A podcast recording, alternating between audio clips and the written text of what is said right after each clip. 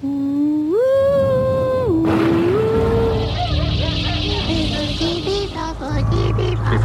after, before, after. They turned out to be completely unreliable assholes.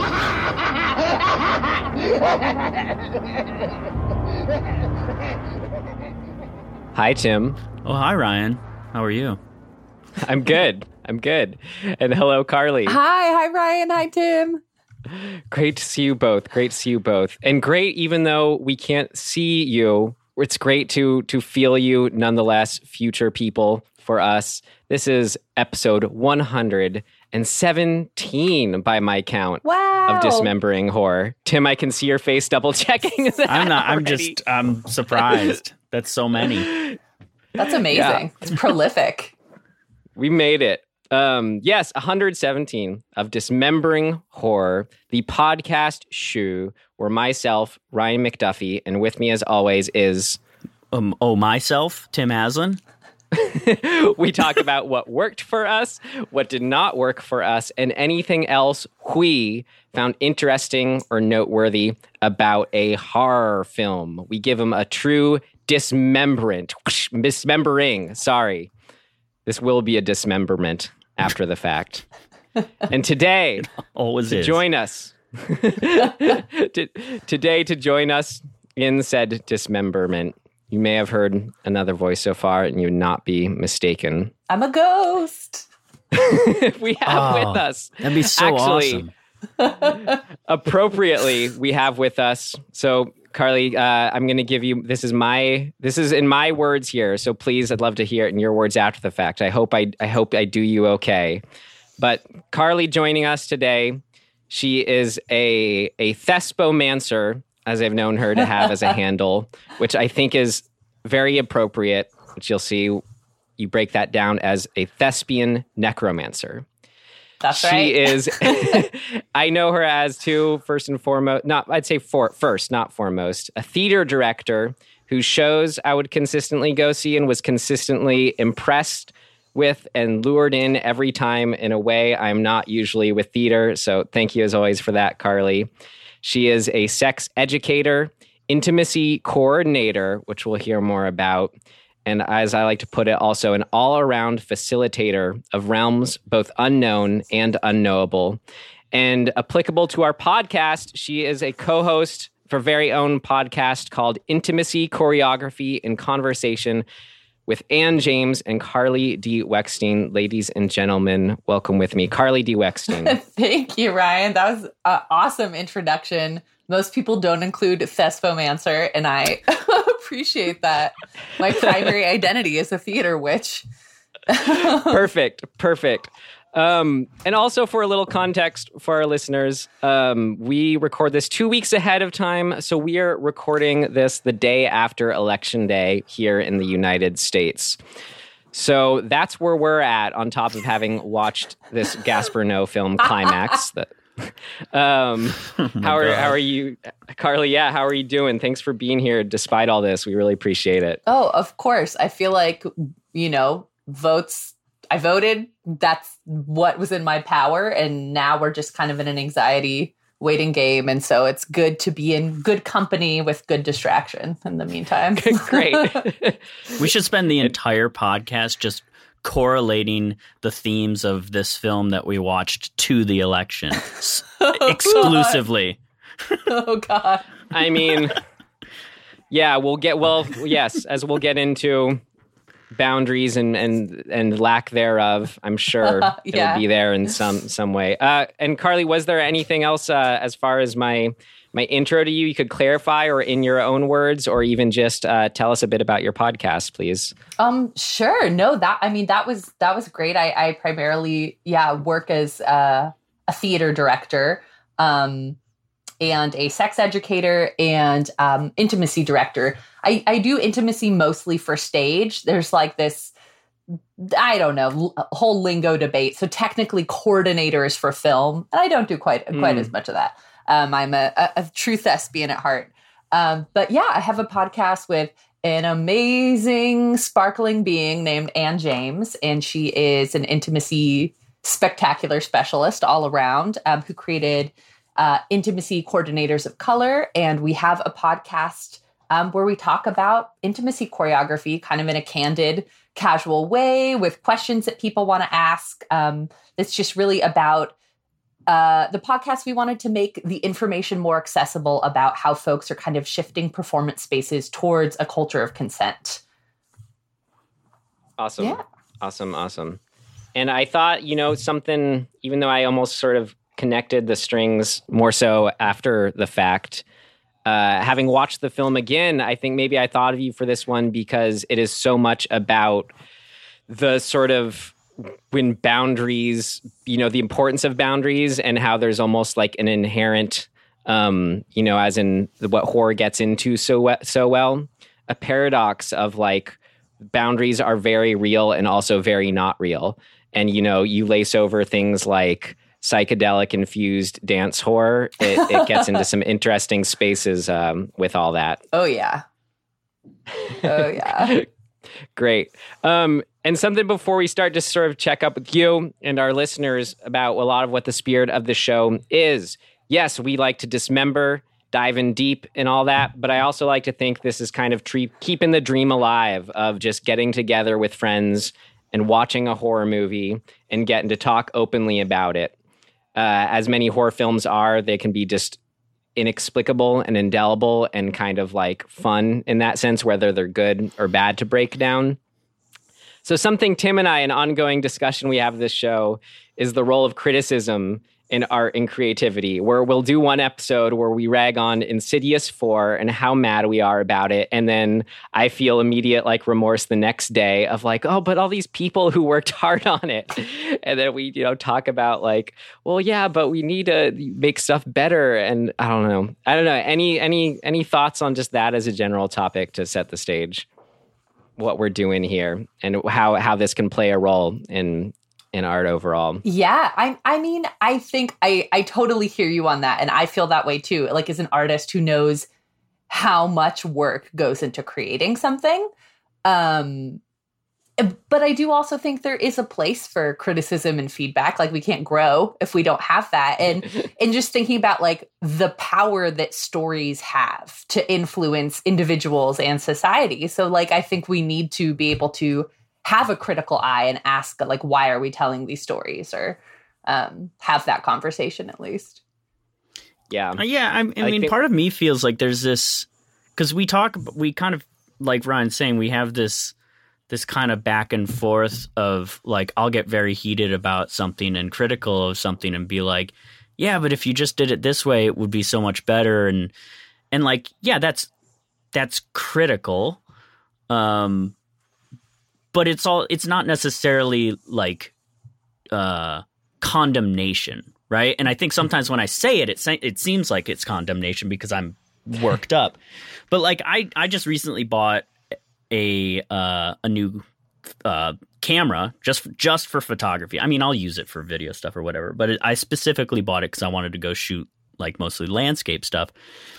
And very quickly i was like I don't know what I'm doing, even though I do, right? Like it's there's always this room, and a friend of mine is a photographer, so I'd like send her some of the pictures I've been taking, and she'd be like, "Yeah, that one's okay, but this one's better," and I'd be like. The initial sting of criticism because I'm like, I think I know what I'm doing and I feel good about it. And then you have somebody with a critical eye comment on it and you go, ah, but they're not wrong. So it's like, You know what I mean? yeah. And like their their opinion is valid, even if you disagree with it or you feel like it's it's making you feel criticized or whatever. Or that's kind of up to you as to whether or not you want to take that and use it and and strive to be better and learn more, or if you want to just be like, well, fuck you, I don't like your opinion. You know, and yeah. so yeah. I hope that like any of the criticism that we throw at, at the filmmakers or or whoever is not overtly received as just a like, you know, oh, they're just trashing us. Because I don't really feel like that's our goal at all. Even if it comes off sometimes like that. I love that. I, I think that that's, I, I think that we often take criticism really personally. I mean, I certainly do and can be really sensitive to that, but like how much more would we gain if we could kind of release the defensiveness and taking that personally and be like, oh, this is kind of like a gift of generosity. Somebody cares about this enough to take the mm. time to like think and say, this was amazing and this could be better. Or even this wasn't amazing and this is what could be better. Like, you know, if you really don't care, you just don't even put in the energy to like comment. So, mm, I like that. That way of looking at it is like there's no such thing as a bad review, which is cool way to think about it. Yeah, attention is being given. I love that. Great. Um, so yeah, the today's today's film from 2018, 10 years after I, our last film, Mirrors, is very different film from de- today. What a departure. um, yes, we talk about Gaspar Noé's climax. Uh, have you guys seen any of his other movies that he's famous for? So there's um, Love, Irreversible. I've seen Irreversible. And Enter the Void. Oh, I, I haven't seen any seen of Enter them. the Void too. I I have not seen any of them. Honestly, I'm kind of ish a newbie relatively to to horror.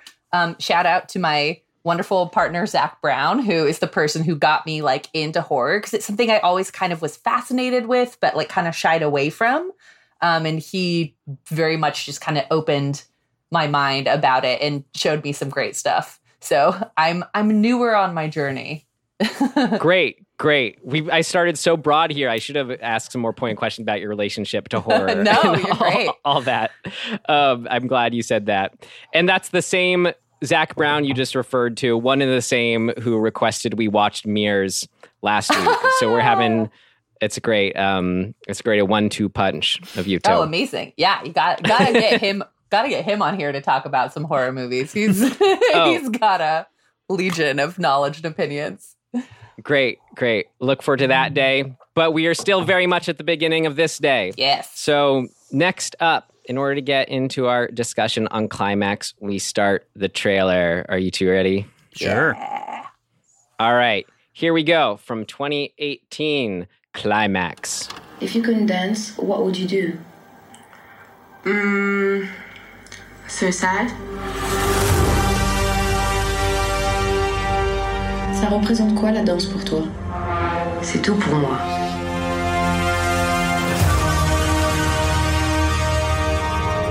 La danse, c'est tout pour moi. J'ai que ça. Est-ce que t'es euh, t'es prêt à beaucoup de choses pour réussir? C'est-à-dire?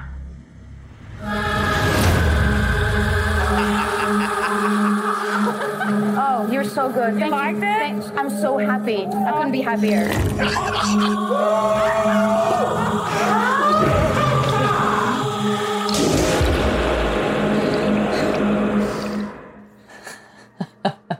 All right. Climax. Climax.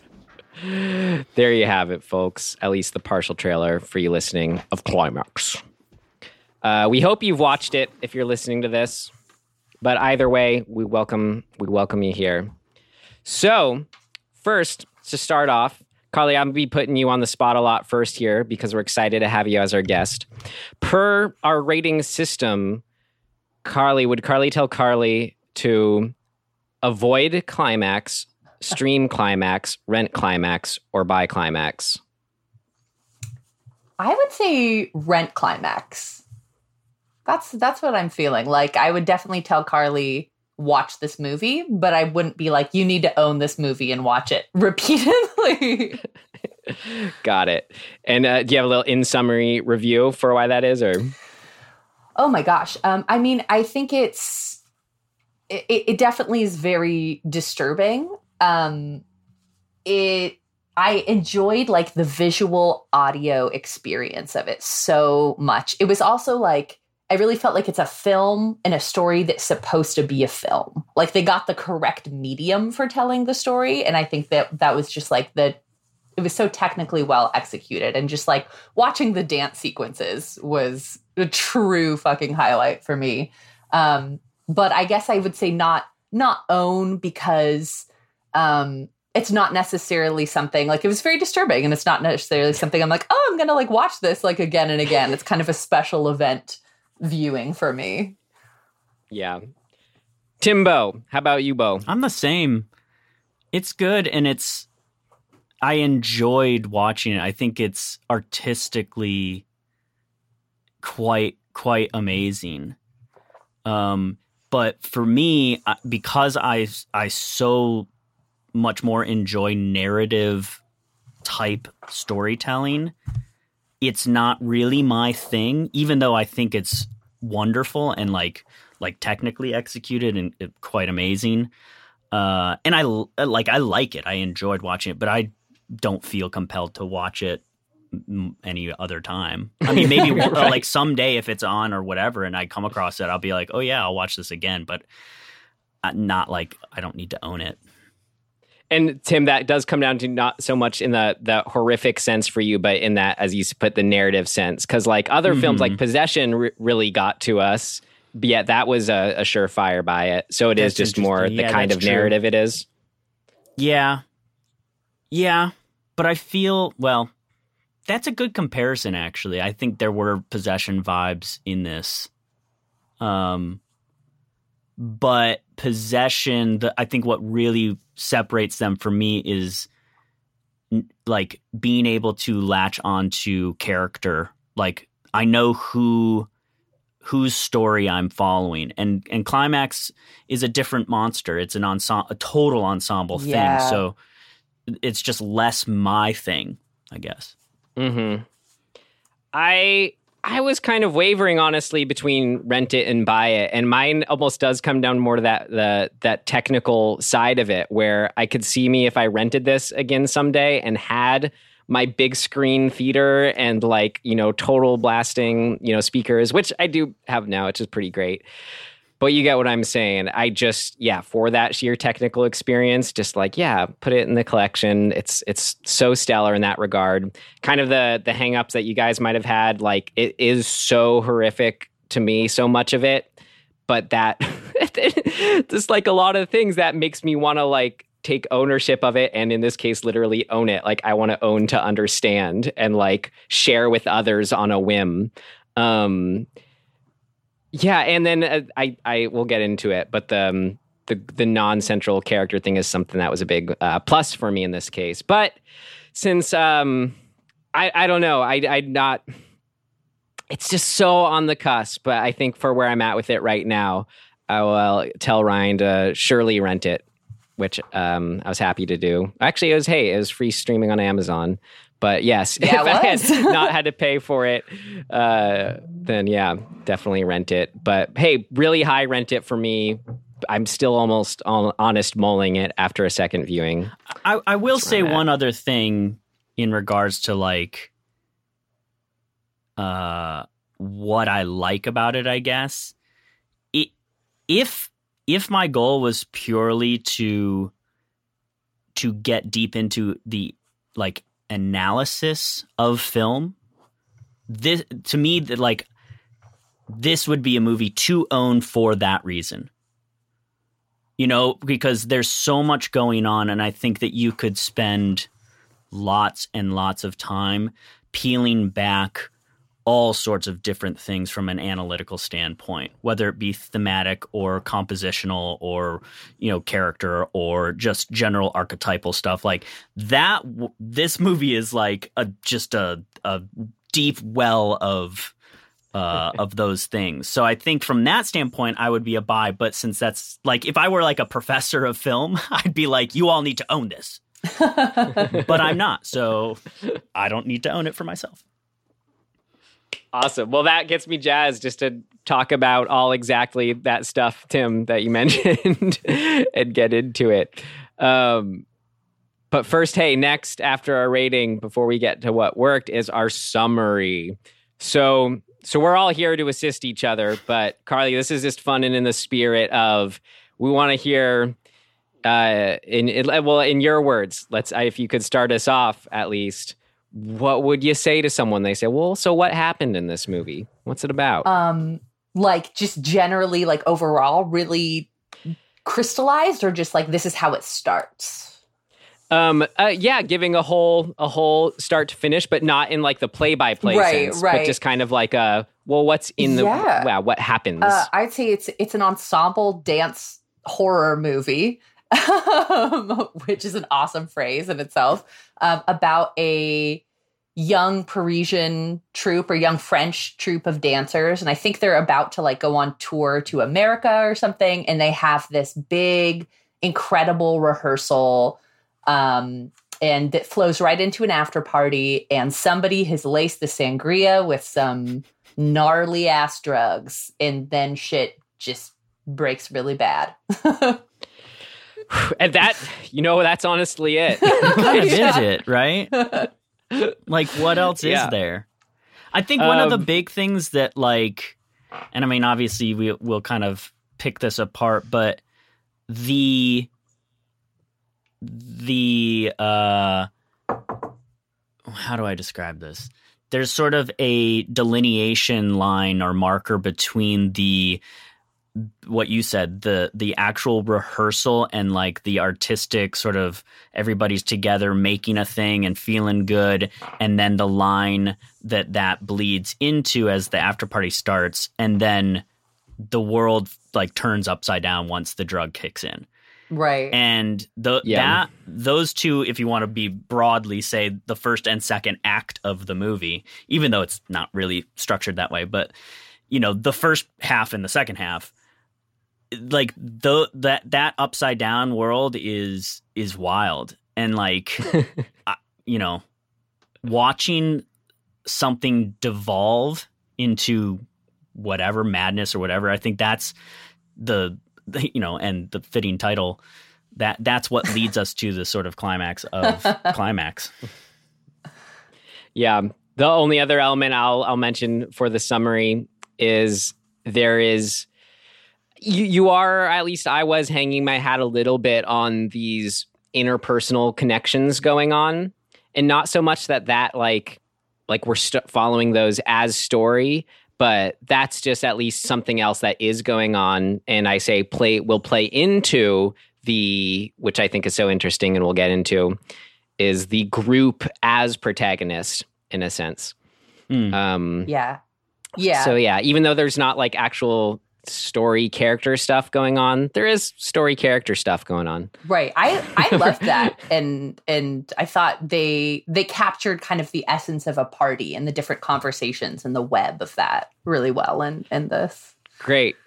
yeah Well, how about we we start off with that exactly for our next section titled aptly what worked. What worked? What worked for you? What worked for you?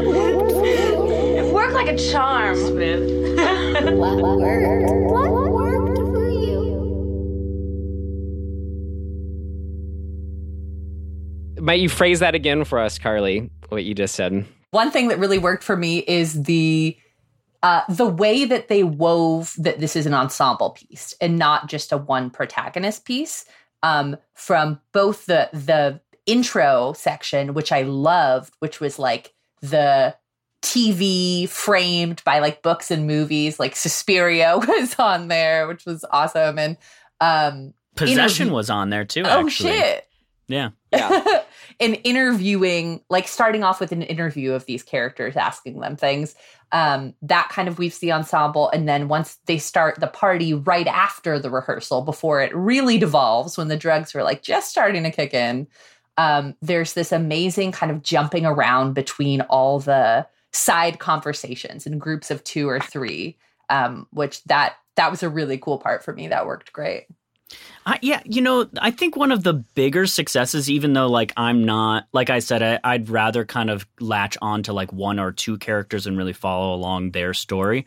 But like that section of the movie, um, well, both those sections, the the interviews and then this sort of post rehearsal, it's almost a montage of conversation between varying groups and, and, and individuals and whatnot.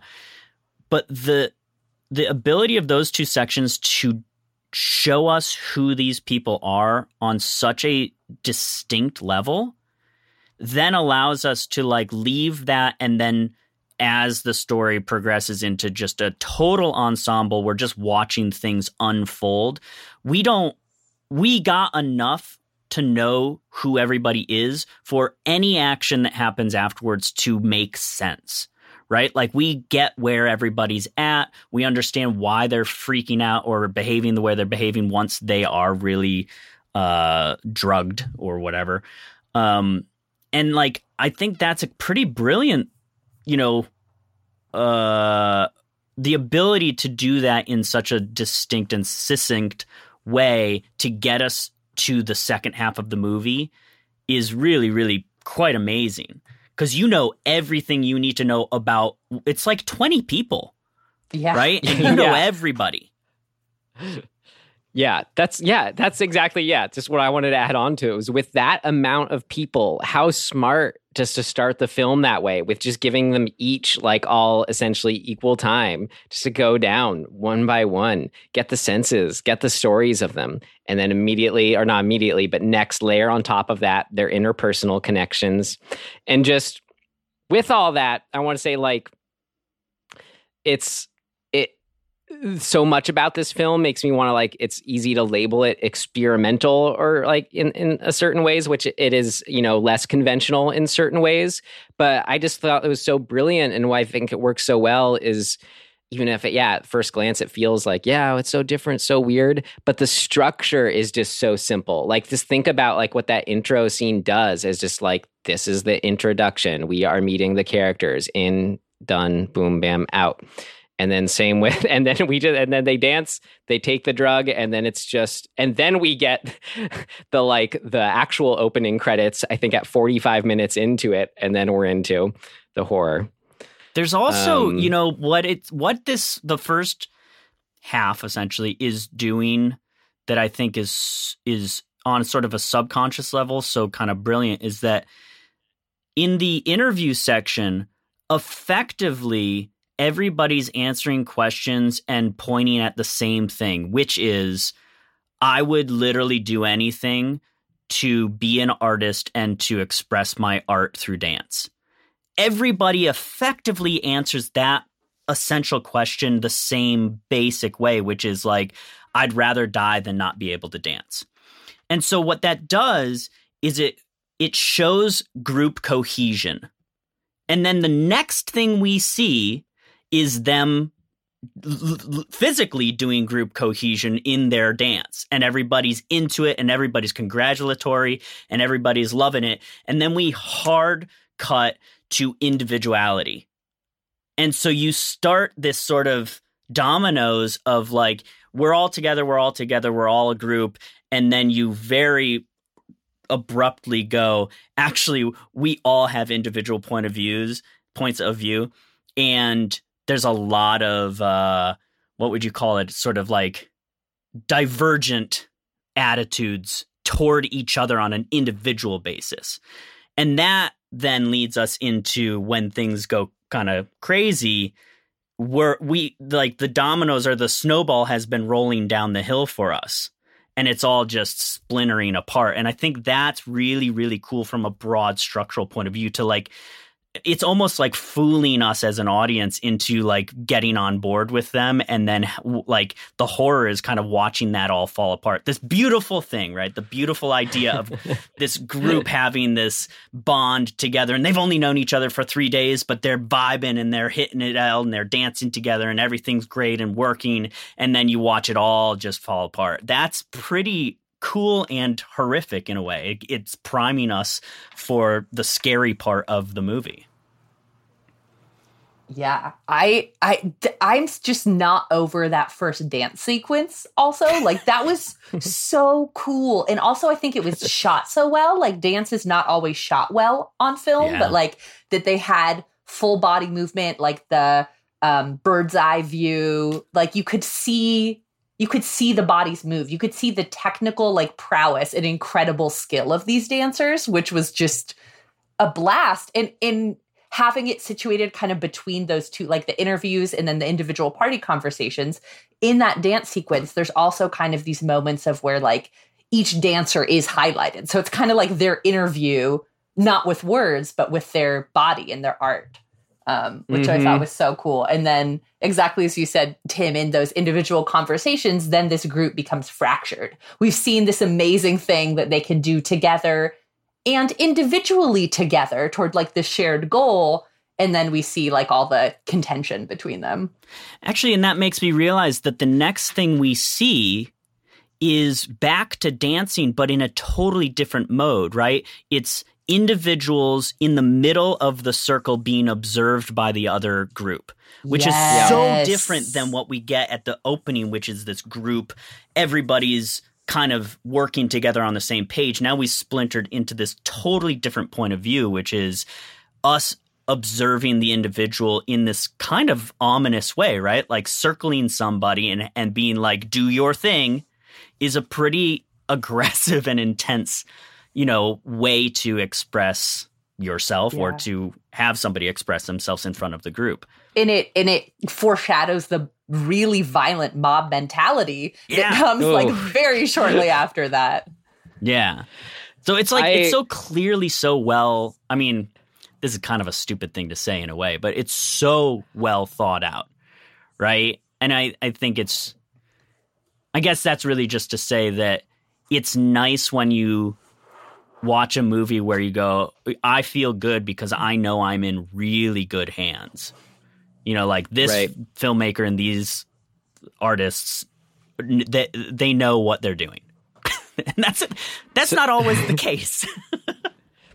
um Tibby said some words in there about like yeah um you know it's the beautiful thing of them coming together creating this this thing as a group um and seeing that all devolve at the end. But what i i thought was so interesting about the the sort of those first scenes of them talking to each other and quote unquote spilling the tea it feels like kind of is the the mode of uh of, how they're talking. That for me it's you know that the the sort of discontent despite this beautiful thing they just made together is like it's it's there already. It's not just planting the seeds but it's already letting us observe them where it's like let's see they're more sort of like laid back dare i say selfish selves you know um start to yeah start to pick up on those dynamics too. And i just think that's really fascinating in the context of dance. You see this performance they do as a group and it's like this collective you know thing they create together and they're like totally losing themselves to the, the music and the dance itself.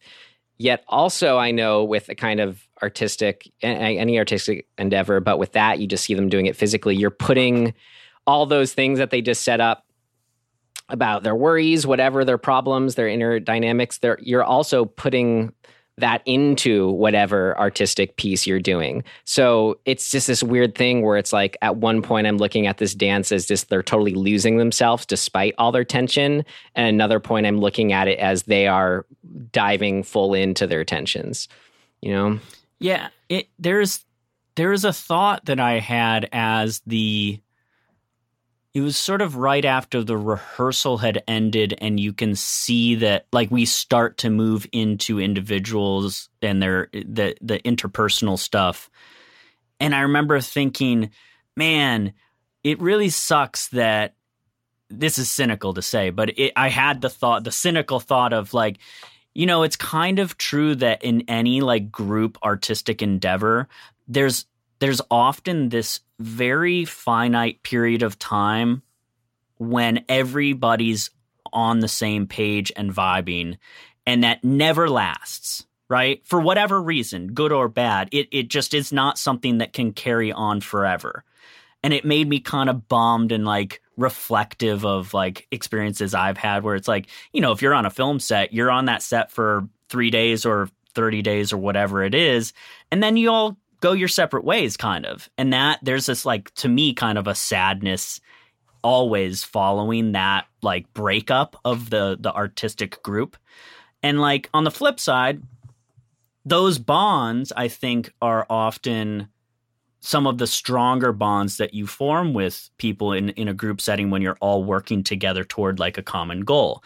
And that's one of the great things of group artistic endeavor to me. But like there was I was like, I know this movie's gonna get bad. I was like, oh, how sad. We shit's gonna hit the fan, and we've we've just watched the last moment of everybody being on the same page. Do you have a thought on that, Carly? Or? Oh, um, sure. Well, I, I, I part, I, I both agree and disagree. And just in turn, this is more like theoretical than just in in the film. But um, you know, I I don't think it's impossible to like recreate scenarios to have like group artistic collaboration success. I think when you care when you mindfully curate a space, you can make that pretty frequently um, with some level of dependability. But I do also agree as a as a theater person, part of the magic of the theater is that it's ephemeral, and you know, you in different ways you work longer or shorter depending than on a on a film project. But you know it's like we rehearse for months and then you run for this amount of time and then it's done forever. There's not even a record of it. And there is something really sad. But I, I think there's something that like maybe makes it even more like beautiful or precious like while you're in it. And and to bring it back to to climax i mean they're they were about to go on tour so there's this kind of extension of that but they are absolutely popping that bubble of the rehearsal space in this period where they're like super bonded as you said tim in th- this really special bond that happens to people I don't know. In, in, my experience, maybe only when they are like really working together towards the same creative goal, like a shared vision, a shared goal, this kind of amazing unity and bonding that happens. And just like the the tragedy in this movie that it falls apart so quickly. Yeah. It's it just gave me the thought that like you talk about that, like where, you know, that that bonding that happens. I think that's why it was so smart and honestly key to this story that this takes place at the way beginning of a tour. It sounds like, you know, they're almost in dire need of uh, you or someone like you, Carly, there to kind of like just, I don't know, facilitate this idea that when they're all there before they go on this thing and work out all those tensions, let's say naturally, or let the dynamics play out and then have this experience to fall back on together rather than that they're just at the place now where it's only those those weird tensions that haven't sort of you know coalesced and you know or maybe it is just more the lack of them having had the experience to then bond over um, but I don't think it would work the same way, you know, as far as if, you know, especially once they they take the LSD and it's supposed to bring out and manifest all these things they're keeping inside and these tensions, you know, become seen. Um, yeah, you get what I'm saying. Yeah. Oh yeah. Well, it's pretty. It's pretty cool too to think like I, I, was listening to your last episode of, of your podcast and thinking about how we've we've moved into a time where consideration for boundaries and for um what's the term um consent and, and things like that within an artistic space like that was never a thing in my experience so until wild. the last few years right Yeah. like and and just thinking back to the times when we needed that so badly and how how much not having it really fucked with our ability as a group to to make a good thing like it was just it's so the like when it's when you don't have guidance within that realm the ability for even just one person to infect the entire project and take it down because of their inability to behave appropriately is crazy. I've been on a bunch of projects like that. I mean, not recently, but back in the day, like Yeah. college college era stuff.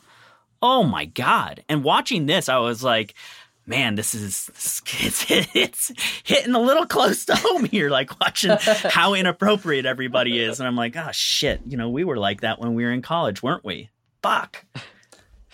Well, I mean, I just think that, you know, humans and artists, both of those categories, were not really taught like you're allowed to have boundaries and that's a valuable thing. And you can actually do better work and have a sustainable career as an artist if you practice that. But it's, yeah, it's, it's so wild.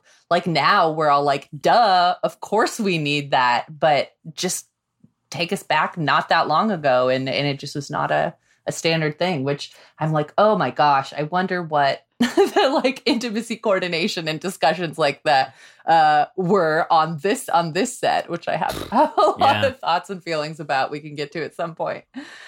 Um, yeah, and um, we will things of note. I, I have some uh, some info on that, Cool. but um, oh yeah, yeah, Carly, what you were just saying like sort of made me think of like when you talk about importance of boundaries. I think of well, what where when I watch this are the horrors coming from? Like how do I how do I like like where's the horror here for me? And I think it's exactly that something that's you know a setting where those boundaries can be are you know so important and then you have like a drug that's literally about like dissolving boundaries like put into play in a way that's not consensual which i think is key here Right. set and setting is everything folks Yes, seriously. Um, so so the the play so i don't know that's largely where the horror comes from for me and then also so much just seeing those moments of betrayal or just accusation are what like hurts the hardest for me. Like you know e- as much as you know that the actual instances of what happened you know whether it's them hitting each other and themselves in the worst of ways locking the kid in the Oh closet. I mean jesus like it's it's the moments where they make the decision to do that that almost like kill me more when watching this but um the the mob yeah, the don't- mob stuff too really really bothered me where it's like Same. they're egging e- as a as a group they're egging each other on and in such a like upsetting way to be like or like the, the when the woman comes out and has um uh she has a knife in her hand and they're like they're like kill yourself. And and the whole group is like yeah just do it. It's like whoa no what what is happening? But like that mob I, I don't know if you call is it a mob sort of mentality yeah, or like a I think so. just group sort of ah, attack type stuff is really scary to me because I think like we're we live in a world where we see that and you go wait how is how is did that this devolve into the you know those this outcome or whatever? And you think on an individual level like you want to think oh I would never participate in that. But man we're weird like creatures because you put you drop some individual into the middle of 500 people who are chanting a thing they very well will start chanting it. You know what i mean? Like that it's a crazy weird reality that we live in. Yeah, I, I think there is an interesting g- question that comes from this of like, how does and when does like getting swept up in a mob mentality like erase the ability to truly consent? Like to actually, from your own volition and free free will, like how when is mob mentality kind of a coercion to join? right Um, but like it, and it totally is in this mo- movie but of course as ryan said the circumstances of the the lsd non-consensually dosed to everybody it's like their ability to decide and have boundaries and consent to anything period is taken away. Like there was there wasn't like a, like ryan you said set and setting is everything. Like there wasn't a safe container. They're like okay who wants to do lsd we're gonna set it up in like this room. We're gonna have like these people won't be on it and like decide x y you know whatever have a conversation about it before so they could have informed consent. But that was like taken from everybody in the whole ensemble. And yeah they just lost it. It was terrifying. That the mob scene with with the i think lou was her name. Mm, the mhm. the I woman who so, said yeah. she was pregnant with the the knife and then her like slicing herself when they yelled at her. Oh that was one of the like most disturbing horrific moments for me. That exact question you posed, Carly, I think is super interesting as far as like, yeah, is it, it when a mob some setting, let's say, can be so uh, feeling like something you're immediately a part of if you're just physically there, or I guess non-physically there too. Is that somehow non-consensual? I my my immediate like thought on that. I want to know what you think is like that that is just the kind of thing that's down to the individual having learned about themselves and like how they how apt they are to just be like is are these people doing this thing does that mean i'm what do what are my feelings about it previously how am i how how do i know myself to to join in i remember a, a good friend of ours at a at his you know a first dead concert uh was like um you know right when it started he was like I either want to be dancing with all these people or making fun of all these people. Like he was like, but then you know, uh, luckily, end of story. You know, a few minutes later, after enough guitar solos, he was like, "Okay, I get it now." You know, but but like you know, point. It's like it, I could see him going through that exact kind of thing where like because then maybe you're also em- immediately empathizing with another mob that isn't physically there. I I don't know. It's just clearly it's a really interesting question. It does make me kind of think maybe as a comparison to like because like be, be having the LSD given non-consensually like nobody knows that they were given it until they start feeling the effects but then it's too late Right. They It- they've it's lost very much like- thinking. Yeah, it's it's that's that's pretty similar to like how a cult works, right? Like you don't know you're being fucking indoctrinated or brainwashed into this cult until it's kind of too late and then you're in and and like some people the suggestivity of that or suggestibility of that is higher than others. Right. And like that's scary to me. Like that uh, Ryan and I we, we've talked about this too like when you don't have control and like suddenly you're just sort of at the mercy of whatever an idea or a group or like especially a group that is telling you you're like invalidating you. That shit is super super psychologically scary to me. And this movie is doing that like from that point on the whole thing is that and it's really upsetting Indeed. I'd, I'd be curious, Carly, is there another way to maybe phrase or, or something else going on in here as a way you could put it that is just like an overarching, like where the horror stems from this film for you? Oh gosh. Um I mean, I think there the the horror of having your ability to consent and actually navigate a situation taken away completely. Like all of these people are losing their damn minds. Like yeah. and just like they they didn't yeah, I, I I think the having their ability to consent to an experience taken away, and then that that experience robs them of their critical thinking, of their ability to communicate clearly. Um, basically, if their b- ability to do like anything to to navigate a situation um, is horrific.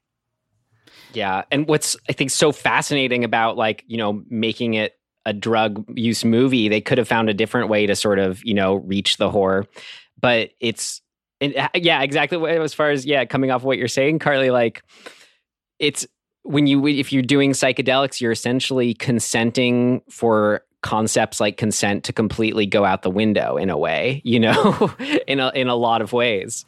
Um, Right. I just thought I had. Yeah, no, it's like you're you're it's like not for the thought to go out the window, but you're like, okay, I'm saying yes to you're you are risk informed when you consent to doing Yeah. a psychedelic. You're like, okay, I know that these things might happen and I'm going to say yes to doing that in this particular container. Um Hmm. I actually am now like having this flashback to the very unfortunate first time that I did shrooms that I was not in the right place to definitely say yes. And I wasn't coerced into doing it, but it, w- it was a whole situation um, when I was like in college and I was like, oh shit, I'm in the wrong setting for this. And it was a really bad trip um, in which I was left mostly by myself without any contact.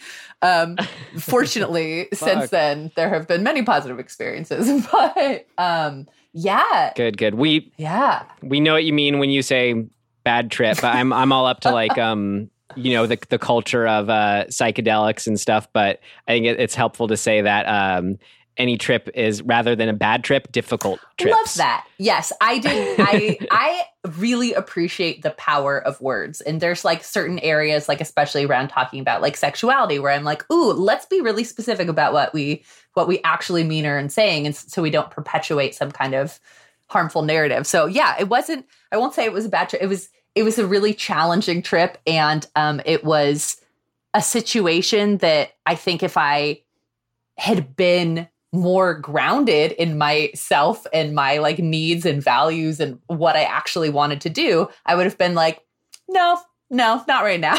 you know? Yeah.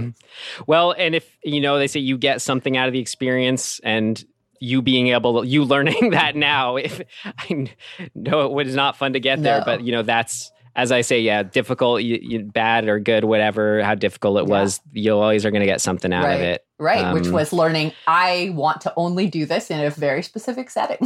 oh shit man that's young to do that too college Yeah. like that's I, I i know like we're old then too but like like yeah i don't you know i don't know and what i felt you know like i was a full like old man when i was five you know like yeah. so yeah. I, I get it but at the same time i'm just like it's maybe it's just the more the the setting the college setting i, I think of like it, like I, it's not it's nothing you should do like it is another drug. It is not alcohol. It right. is not it's its uh, it's its own thing. Yeah. There i could i could write like a short a short horror film of like oh yeah be like my phone was dead. I lived in this apartment where usually all these people were but nobody was there that night. And the two people i were with were like we want to go and explore like a abandoned construction site. And i was like i do not want to do that. And then i was like left there alone.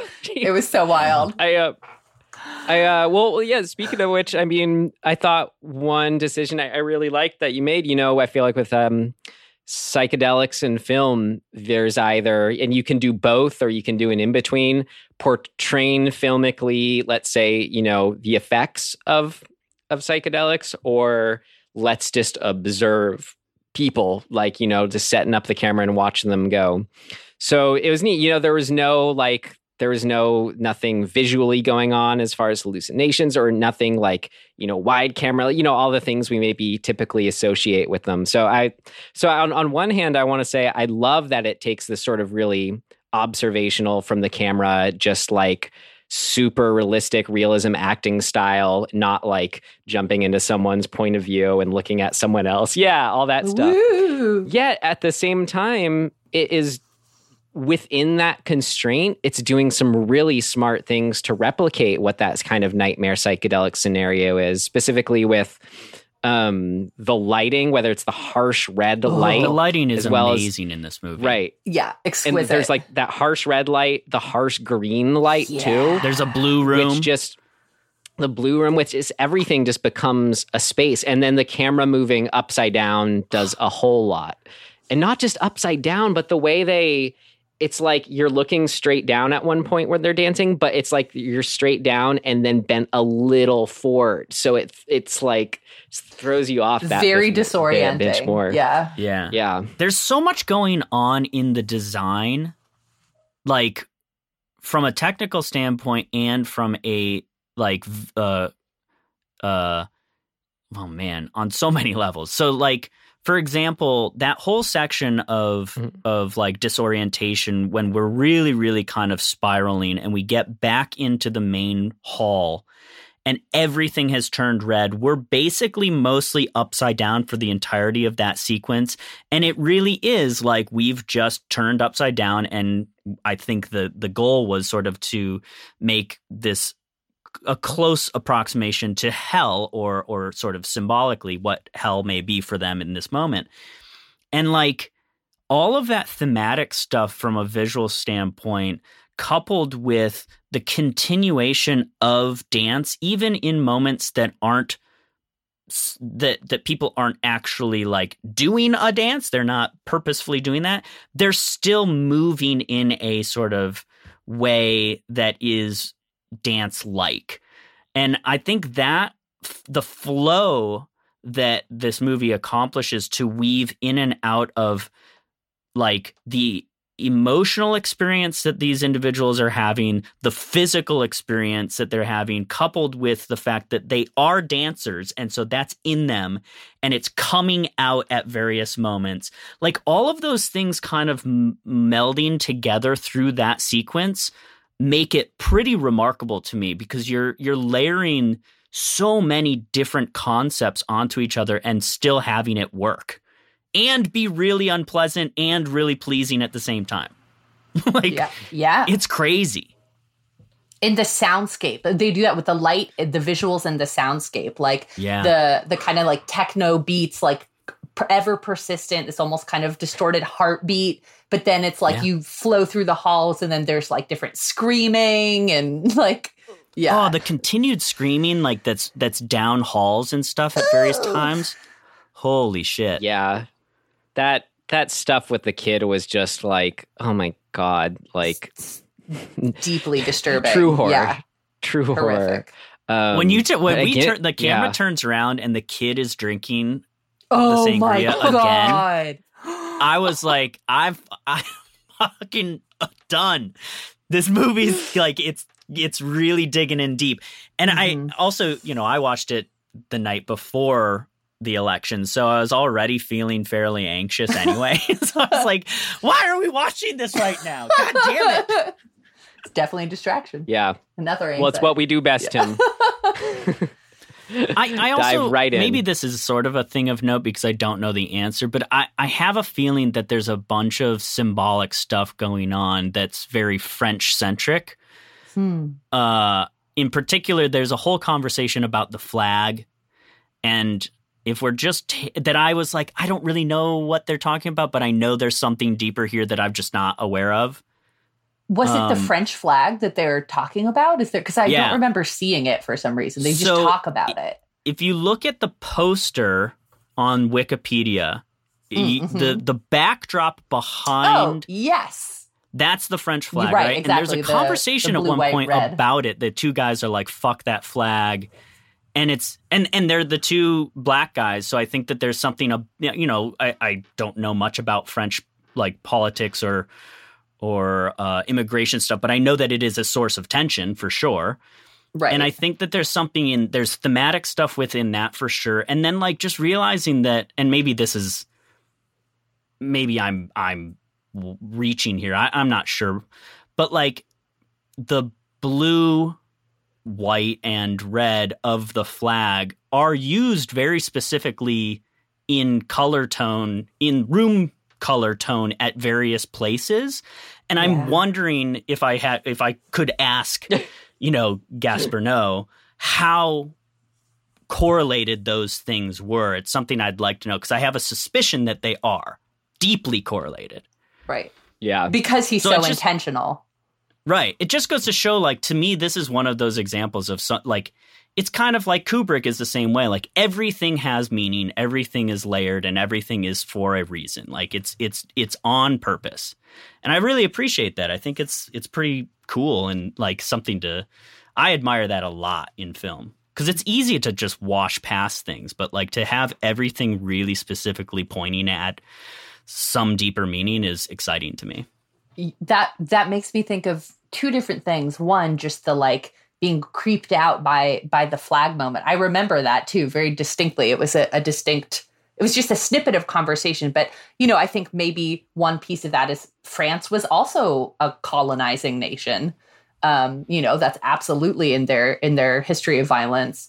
Uh, but I, I, and then the other piece that I was thinking of um, was what you said about the intentionality and kind of as a as a thespiancer, a theater witch. Um, I I see ritual and symbols as a kind of like magic spell. So like in film, I mean, you know, like Jodorowsky's films are all magic spells. Absolutely, I think there's a lot of filmmakers who it's a way to the intentionality is part of like the ritual and and the magic of it and the precision. And so I I wouldn't be surprised if the red and blue light rooms were were somehow specifically all connected to that. Yeah. It's cool. Yeah. I mean, I lo- there's one other thing um kind of on the broader thematic side that coming from kind of I'm kind of backtracking what we talked about, but to just sort of remake a point the the the norms that used to exist and I'm sure do still exist in various ways um maybe less so now but like when I was in college there was sort of this norm of like in order to be a good artist you have to let yourself go and push the boundaries and like maybe get uncomfortable and all of that right? That was a big thing in my experience. And like that's really touchy right? If you actually step back and like Woo! explore what the fuck is being said there that's pretty touchy shit. And yet we were explicitly pushed as artists to go in that direction and push against other people's comfort and like pr- this movie sets that whole stage for that, and then they're given LSD. So like, or whatever the drug is. I don't know if it's specifically LSD, but It is, yeah. is it? But like th- that whole notion is very, very conflicting for me personally, and I think probably for a lot of people. Yeah. Oh, I said who because that's something I can I can definitely speak to. And um, just for for my background, I came to directing and intimacy direction originally from training as an actor, and that's where I started in in college in school. And there's such a narrative for all artists. There's this bullshit narrative that it's like, oh, you have to like suffer and kind of like let yourself be harmed to be a good Yeah. artist, which I think is really uh, romanticizing that is really harmful. Um, because, like, of course, everybody is going to have painful experiences and suffering, just being a human, just being alive in this world. But to, it, I definitely in in college in theater school, I was absolutely. It was like you know push yourself, and we didn't have language, or at least I didn't have language at that time, and I saw this happened to myself and like bought into it. I also even more I, as time went on, I started to see this happen with my friends, mostly like female actors specifically. And I was just like, there's something about this. This is fuck that's fucked up. Uh, a- and now years later, I I have language where, and I really love sharing this language with people where it's like, okay, let's talk about the difference between uncomfortable, which we have to be uncomfortable in order to grow as humans, as artists sometimes, or something that really is unsafe or something that is actually harmful to us. And like, why is part of actors, dancers, filmmakers, all, all artists' background to be like, cool, this is something you need to think of, think about, and like do some introspection around so that you are able to communicate, like, ooh, this is a, uh, this is uncomfortable for me, but I want to and I'm willing to try it, which might be like this term a brave yes. Like that's a brave yes for me, but like I'm okay to try that and I know I can tap out anytime versus feeling like especially the the art industry, the film industry, there's such a culture of scarcity where it's like, well, if I don't say yes, someone else will and they'll get the job and oh, I just I just hate it all so much and I'm so excited for it to shift. Sorry if I went on a supreme tangent. No, but that's. I think that that in this movie, like even though it's more of a layered kind of nuanced thing, that I I had a very similar you know background to, to you in that realm, and like watching those early moments in this film, I was immediately like worked up and like, oh shit, like I remember this, and I like Mm-hmm. I know where this can and often still goes, and it's it's gnarly even without the LSD. Right. Yes. You know? It- it's in those early interviews when so many of the act, the dancers are saying, "I would do anything to have this dream, to live this dream, to dance." Like that, you know, they're they're taught that like, "Oh no, you have to sacrifice everything. You can't have any boundaries if you want to like succeed in this world," which is very sinister. Yeah, Right. Well, at the same time, though, I do sympathize with them that feeling. You know what? Like maybe not literally anything, but like you know what? I am willing to fight my whole life to get this thing that I want. And the dangerous thing I see in there is the, that exactly said, Carly, the romanticizing of just like sheer discomfort as being like inherently adding to the art somehow. Because I, I don't know. I like to look at whether it's like life or or artistic endeavors or you know which you know you want to be challenging yourself just that little bit. Like i like that david bowie quote that's like you know, any artistic endeavor you know should be a little bit scary. But that's in Yes. terms of do you think it's going to work or not you know as far as like what you're you know it's from an artistic sense.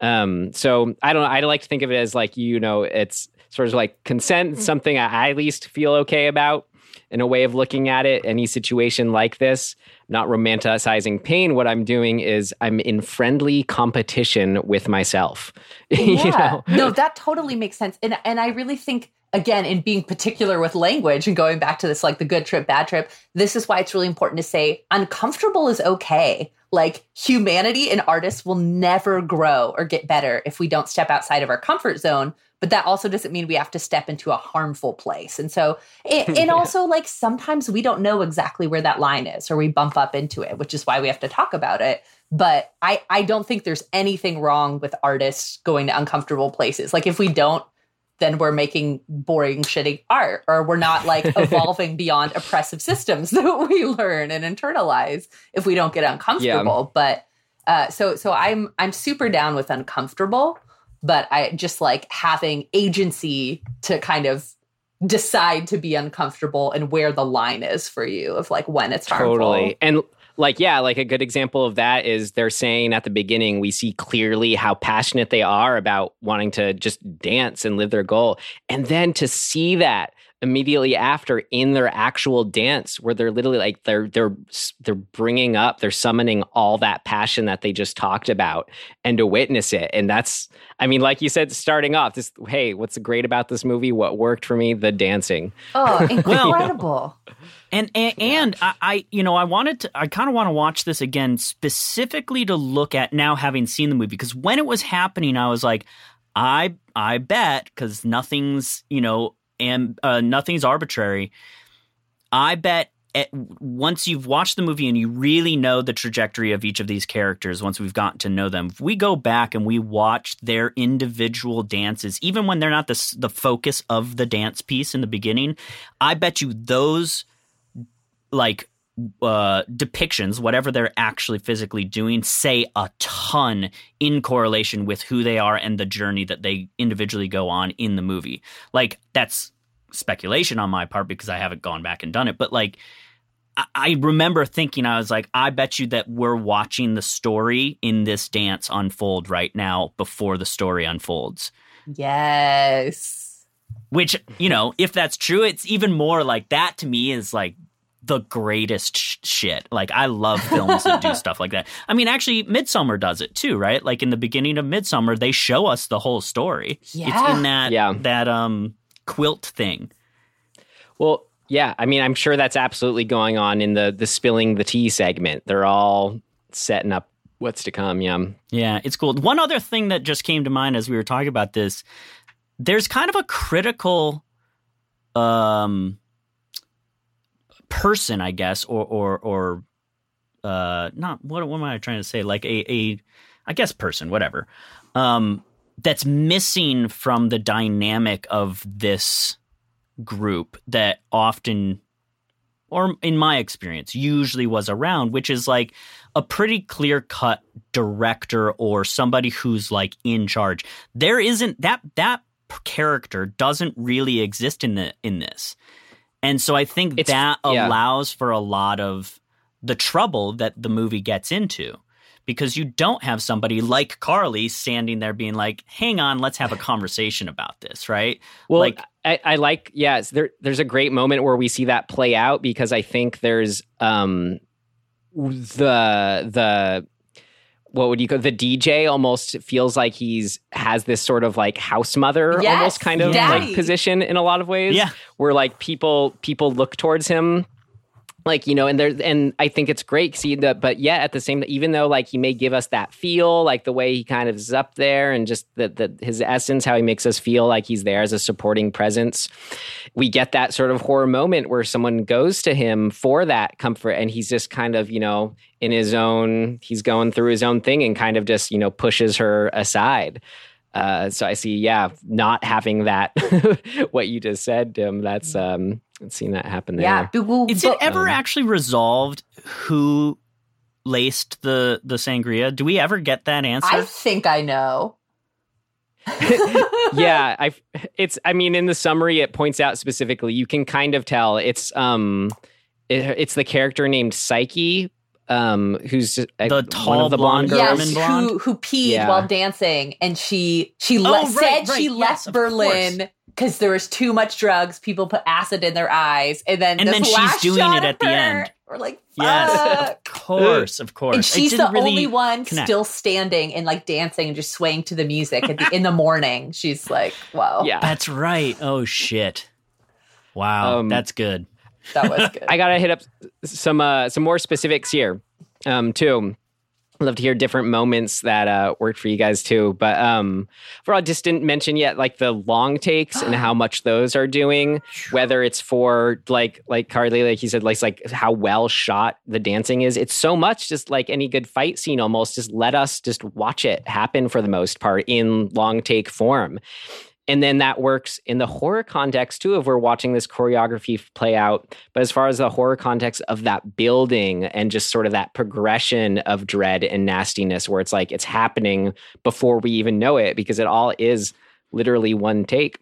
And then that's offset by they it's so cool they find a way to do that without doing that in the segments where they're talking to each other.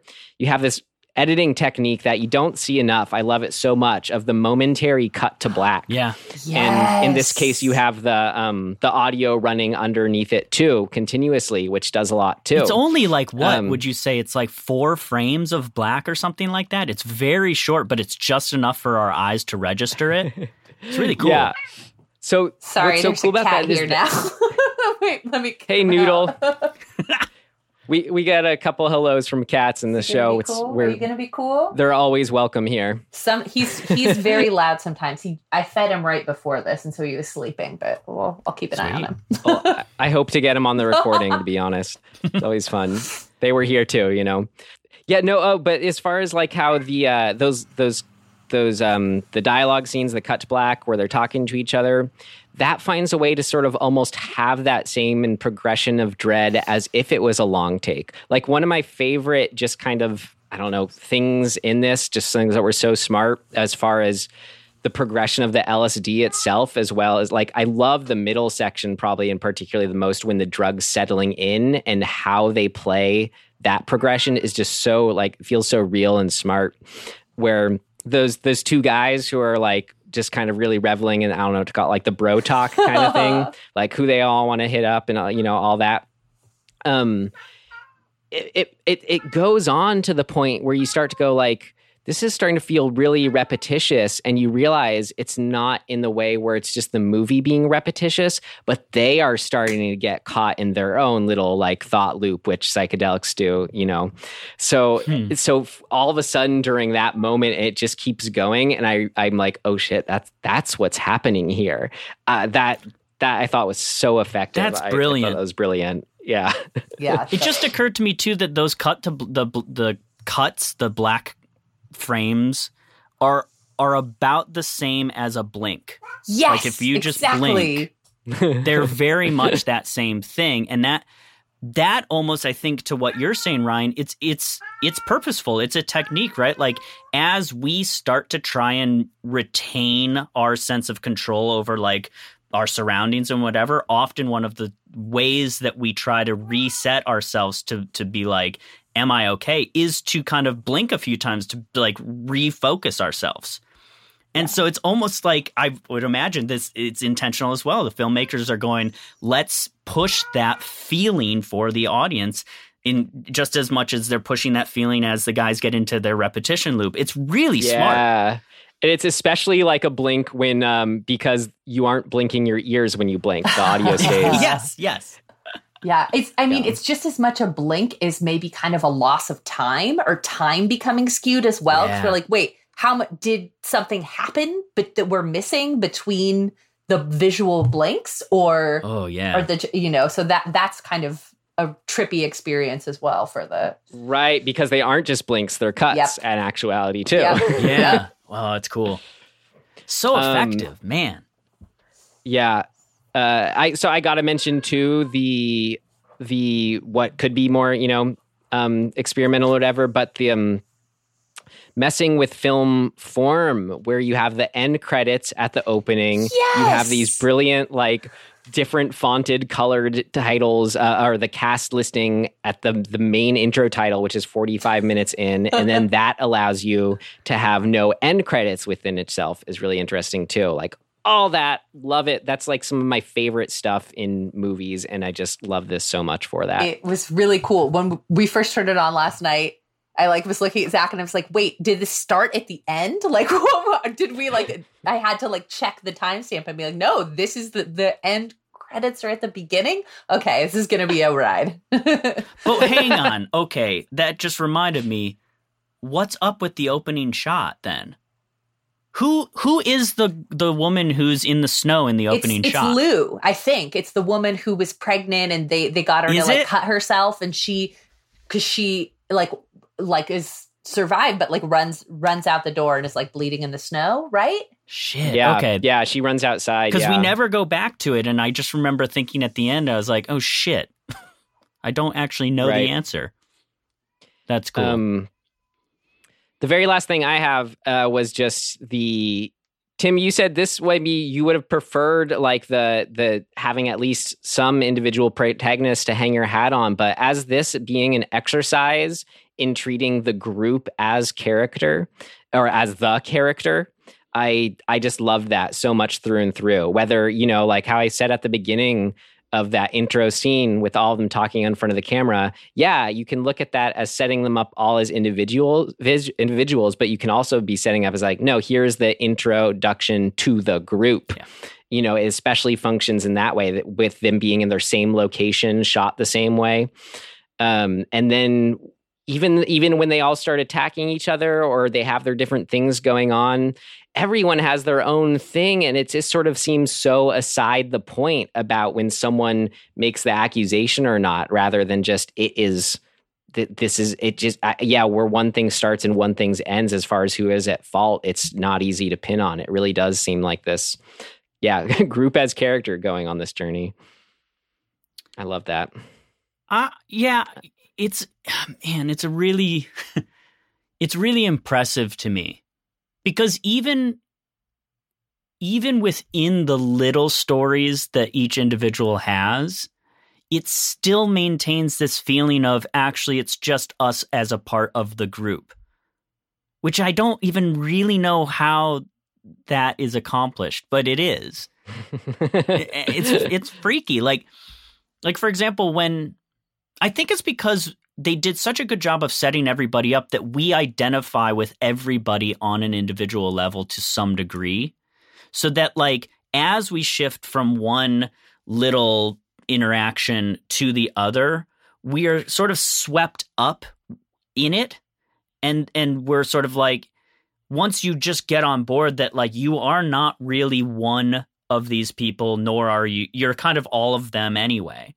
So like when you transition, for example, we transitioned from the blue room when um I don't remember anybody's name, but they they get into the blue room and then the dude who who has the tracksuit on, he shows up and interrupts them Maybe? and gets kicked out.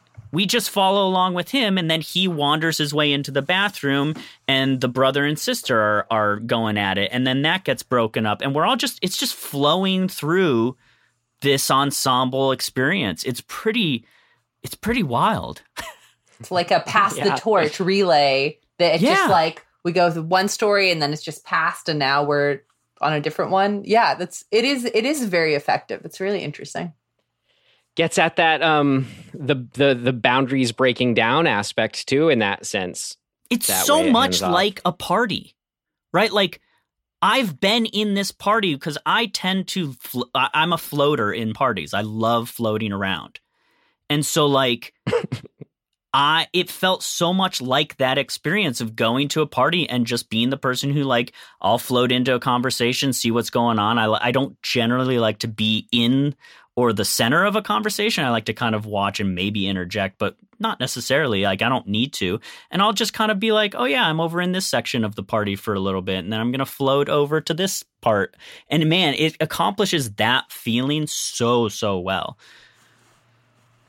Yeah. yeah in in Uh, a horrific way. yeah did uh well either of you but carly did you have um any final or not final but yeah just like eh, like more specific moments or just stuff that stood out to you that worked? I think it really worked um the the continued physicality of having a cast of dancers, how that was used throughout, like you know the there was the dialogue was important but it felt a lot less important than the movement throughout the whole piece not just when they were dancing and being dancers to the beginning but just like as everything kind of devolved like there kind of became almost like a now through this lens of the the horror section like became this kind of horrific visual twisted way of you know, utilizing these performers and the incredible ways they can move their bodies uh, in kind of the yeah upside down hellscape like it, that the the strong physical performances to me really carrying through the different acts or chapters i thought was really cool that really worked for me Great. Agreed. Um, I just also had I wrote true horror offers no reprieve. Uh, so it very much worked for me in that sense. I appreciated it. I just feel bad for poor Omar. oh yeah Which oh right, right. he didn't drink they kicked him out in the snow and he froze just like how quickly they do that Yeah. too. Like um that one fe- actually and that one really feels like it has some deeper meaning that I'm not I mean I'm sure we could try to parse out but like just by itself I'm like at its core it feels like it it's got a bigger broader like I don't know metaphor going on but it, it it's so effective just as it is it's like this poor dude Yeah. This did one nothing. person who chose like consciously not to partake, not that the other people consented to being drugged, but they consented to like drinking. Uh maybe some of them were even coerced into drinking, but like he was just like no, he he like knew his boundaries. He's the character who knew his boundaries and communicated them strongly. And once it shifted to this mob mentality, everybody was like, "Oh, you have boundaries. You were the one who's betrayed us," and like th- literally throw him out into the snow. that that experience I I've had quite a lot because I bartended for a long time and the culture of drinking as a bartender, especially in the places I worked, was so heavy. Like everybody's like if you don't belong unless you're drinking along with everybody else and you're the bartender so you have to be participating and I over the years there'd be times when I'd be like, yeah, I'm not drinking. And the the shaming and the like ostracization that I would receive for not participating in this thing. And I'm like, it's not a reflection on you guys. I just don't feel like drinking. It has nothing to do with you. I Right. don't care what you do. But the way people react to feeling as though if you're not participating, that's a condemnation on their behavior is so in this movie in that moment. I was like, oh, shit. Well, speak about you know like boundaries and whatnot, though, and the the lack thereof that also exist at any given time. Tim, you describing that scenario reminds me of I loved. I think it was on comedians in cars getting coffee with Jerry Seinfeld talking to his good buddy Larry David. Larry David was going on his very Larry, David rant about like, well, why? What's what's the need for both having coffee in the morning? If I don't like coffee, why can't I just have tea in the morning? My wife and I having, you know, eh, she can have her coffee, I can have my tea. And Jerry's like, it's because when you're both drinking coffee, there's a mood, you know, like it it is different, and that lack of it is affecting, you know, the someone else. Like, yeah, even though like you not drinking isn't a direct condemnation on them, it like they can't help but be aware of for some reason this person is choosing not to drink. Right. Well, I think that's also just connected to the way that we humans are socialized around no and rejection, and that we're like, this is a personal rejection of me. and instead of like, we need to unlearn that and be like, no, that's about somebody else's needs and their decision. It literally has nothing to do with you. But we're taught through all of the different ways that we're like, oh, anytime somebody says no to an offer, that's a ref- negative reflection on you. That is a rejection of you personally. Right, because on the reverse side, we put so much stock and value into the idea of shared experience. And so when somebody is not participating in that supposed shared experience, we equate that with negativity and it's like yeah th- those things don't need to be mutually exclusive at all Right. like they just don't but we are really taught hard that that's the way it should be Come on, just take a sip. Come on. Exactly. Coercion. Peer pressure Yeah. is definitely a kind of coercion. Uh, instead of just Yeah. being like, okay, you you do you. We can still share the experience of the music or the dance floor Right. or our conversation or whatever. yeah Or how about this new shared experience of one of us not drinking and one of us drinking? That's an entirely unique thing on its own we can both revel That in. is that is a shared experience. Um, either of you have any more last what worked for you about this films? If not, I have something that's one of my simultaneously worked and did not to bring us into our next Mm. section. Ooh, interested in this No, transition. Um, no, Carly, any final things for you? No, you're good. No, I think I think I'm good. Great. Well, I'll say yeah, I'll, and I'll get right into why this also. Maybe uh, in the end, this worked for me more than it didn't. But I feel like there is a distinct choice being made here that puts this hardcore into being a horror movie by its portrayal of psychedelics too, where even there's the, the like how how quickly they do turn on Omar kind of thing. That just didn't strike me as like this would actually happen, you know, even like with LSD, like it doesn't do that per se. I'm not saying it's not a possibility, but it it um I'm already getting into what did not work in the in the way. So whatever. But um but in the end I realized I re- that did really work for me just as, so- as soon as I did get on board with that context of this is a horror movie. It is using this as a device to to reach certain horrors in a way more interesting and effective way. Even if uh, and I'll transition right here to our next section and finish that thought in what did not work. It's not ready yet. Seems to work okay. No, something important's missing. What did not work?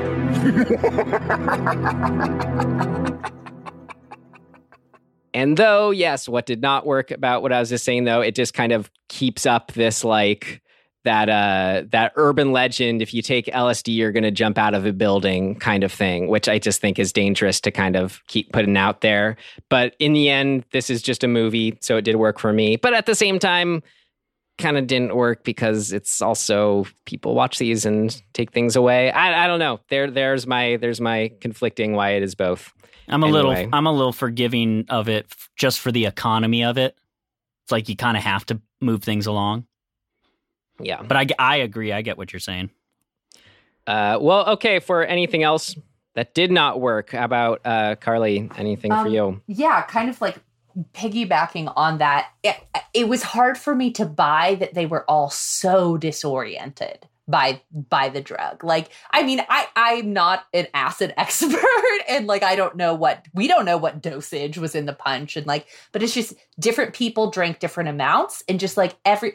I totally buy that there would be some people there who it would take to that place. Like everybody has different kind of brain chemistry and biology that different like drugs and chemicals can interact with in a, in a very different way. But every single person was so destabilized, including Lou, the the woman, the young woman who was pregnant and said she didn't drink any.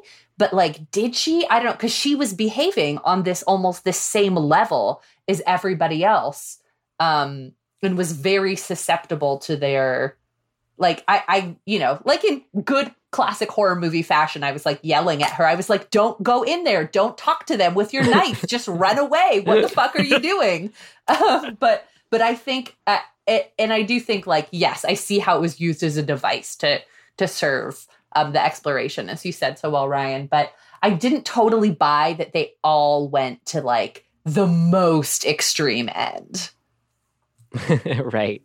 Yeah. It that was a bit tempered for me by luckily having a few of them who like. While we leave all these horrors in these other rooms, you do have a handful that are still just dancing. like that felt like helped offset a little more realistic. Yeah. Um, I just assumed watching it they did indeed t- drink a lot because like it it in liquid form like that like it's so like you measure it in um what's even like below like mill like measuring so if you if you're dosing like a, a punch like it's it's gonna be a lot.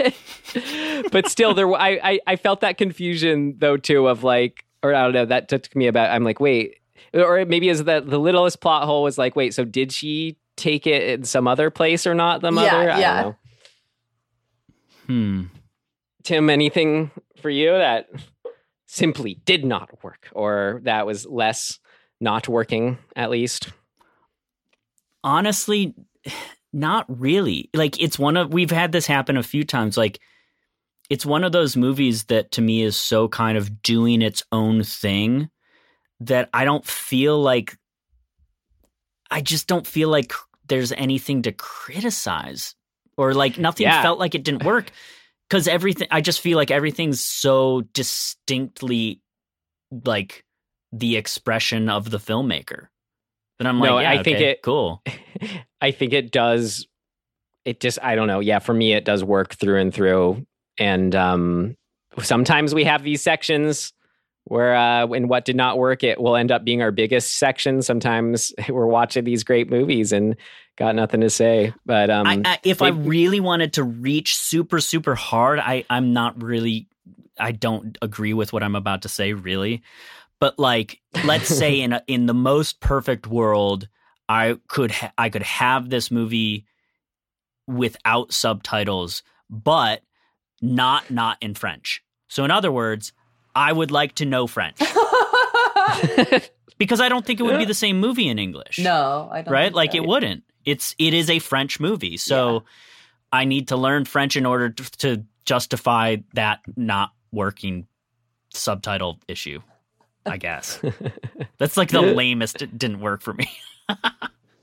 Well, I mean, Tim, I mean, did you, after having talked about it all this much, did you have anything else like for why it might still be a rent it for you, or was that all still hold true, or Me? any additional insights? Yeah.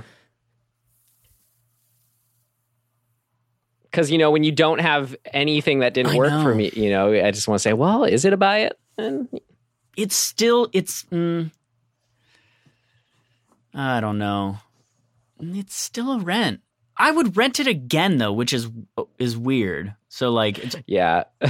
I think what it is is that it's one of those movies that I'm like, I'm not gonna. If I owned it, when am I ever gonna reach for it? Like really, when, like when I'm be like, oh, you know what I'm in the mood for? This insanity. yeah, same. Unless I'm specifically going at it to look at like an analytical aspect of it to be like, wow, holy shit, why did that work so well? Can I pull it apart just for my own edification so that I can somehow like use that in something else or like at least let it inform something that I'm trying to figure out? In that sense, sure, I would own it for that. But then again, I would just rent it for that again. You know what I Right. mean? Because that's going to happen I will be- four times, and that's going to equal the amount that I would have paid for it if I bought it. So whatever. I I will be curious to check up with both of you down the line. Like I always have had some on this show that changed from a rent it to a buy it. And this was my second time watching this film. So something that did settle in from like hearing you talk about like when am I going to reach for it? I was excited to watch this movie again. And it uh, it does have a lot to do with how strong the visceral experience is, the music and the dancing, and that super simple structure that just allows it to really like play out in a happening before your eyes way, you know, in the way that and we talked about that all works. So uh, it's just there there is a great a great review on um on Letterboxd I always like to reference where it's like they start off saying terrible experience watching this kind of hated it. About half the movie's guttural screaming people shrieking in horror and fright and pain. Then they say this is film um, is literally and figuratively a bad acid trip um, it's the inescapable tear of any horror movie distilled down to its purest form. It's been four hours since the movie ended, and I stumbled out into the middle of the night, forced to find my way home through a crowded, rowdy city like an all too real nightmare. The movie won't leave my head. As juvenile as this sounds, I don't think a movie has moved me like this. I really want to see it again. And that is uh, from Zach A. M on Letterboxd. But just kind of get at, yeah, it's it's a, it's an experience and and that can make you feel a lot of different ways in the end, you know, and it sits on you and ah, Yeah. it's a lot. Yeah, I, I mean, like maybe it's a rent plus or something, you know, like this kind of in between. But it it in this aspect, and I feel more strongly about this on both ends with uh, Hereditary. Just a slight tangent, but just like that was kind of a perfect fucking movie. Like it was unbelievable. And also I saw it when it came out in theaters and I'm I keep being like I really want to watch it again, but also I don't know if or when I can watch it again. You, you know, like where I, I feel these two like that was great and I would recommend it and it's a fucking experience. But um which actually brings me kind of to one more questionable what didn't work for me. Um which is you know, I I really like to interrogate stories, movies, films, plays, whatever of why are you telling this story right now? And so to be for this, I, I I did sometimes feel the question of like, what were you interested in exploring, or what did you want us to get from this movie by by telling it? And you know, I was thinking about that, and I was talking uh, after we watched it last night to Zach, and uh, he said something that I thought was very uh, astute and made sense. He's like, it's like a it's a roller coaster. It's not about what you get from it. It is the the movie is the ride, and sometimes you just want to ride a roller coaster. um, and so that kind of made me come to peace with that more. But also in having this conversation with you two, you know, that kind of is getting me more to like, oh, this this is a conversation that this film has taken us to. Um, and there's something really valuable in that. So I'm still kind of like on the fence of like, why are you telling this story? But also, it's just such an experience. Yeah, absolutely. Oh, and also, okay, one more thing. This is a very silly small thing, and I know there's like the context of the the bro conversation that we were talking about early, but I just wrote on my notes, never have anal sex without lube, bro. So that was just their conversation of like, yeah, like dry anal. And I was like, no, not boo. Uh, again, I mean, even the guy in in in the conversation, the guy is like, really? Yeah, Like you don't, right. not even, not even like some jelly. Like, Right. Come on, what are you talking about? Right. So Horrible idea. the context- PSA for everyone. right. The context is is forgiven, but that that was kind of my joke. What didn't work? Yeah.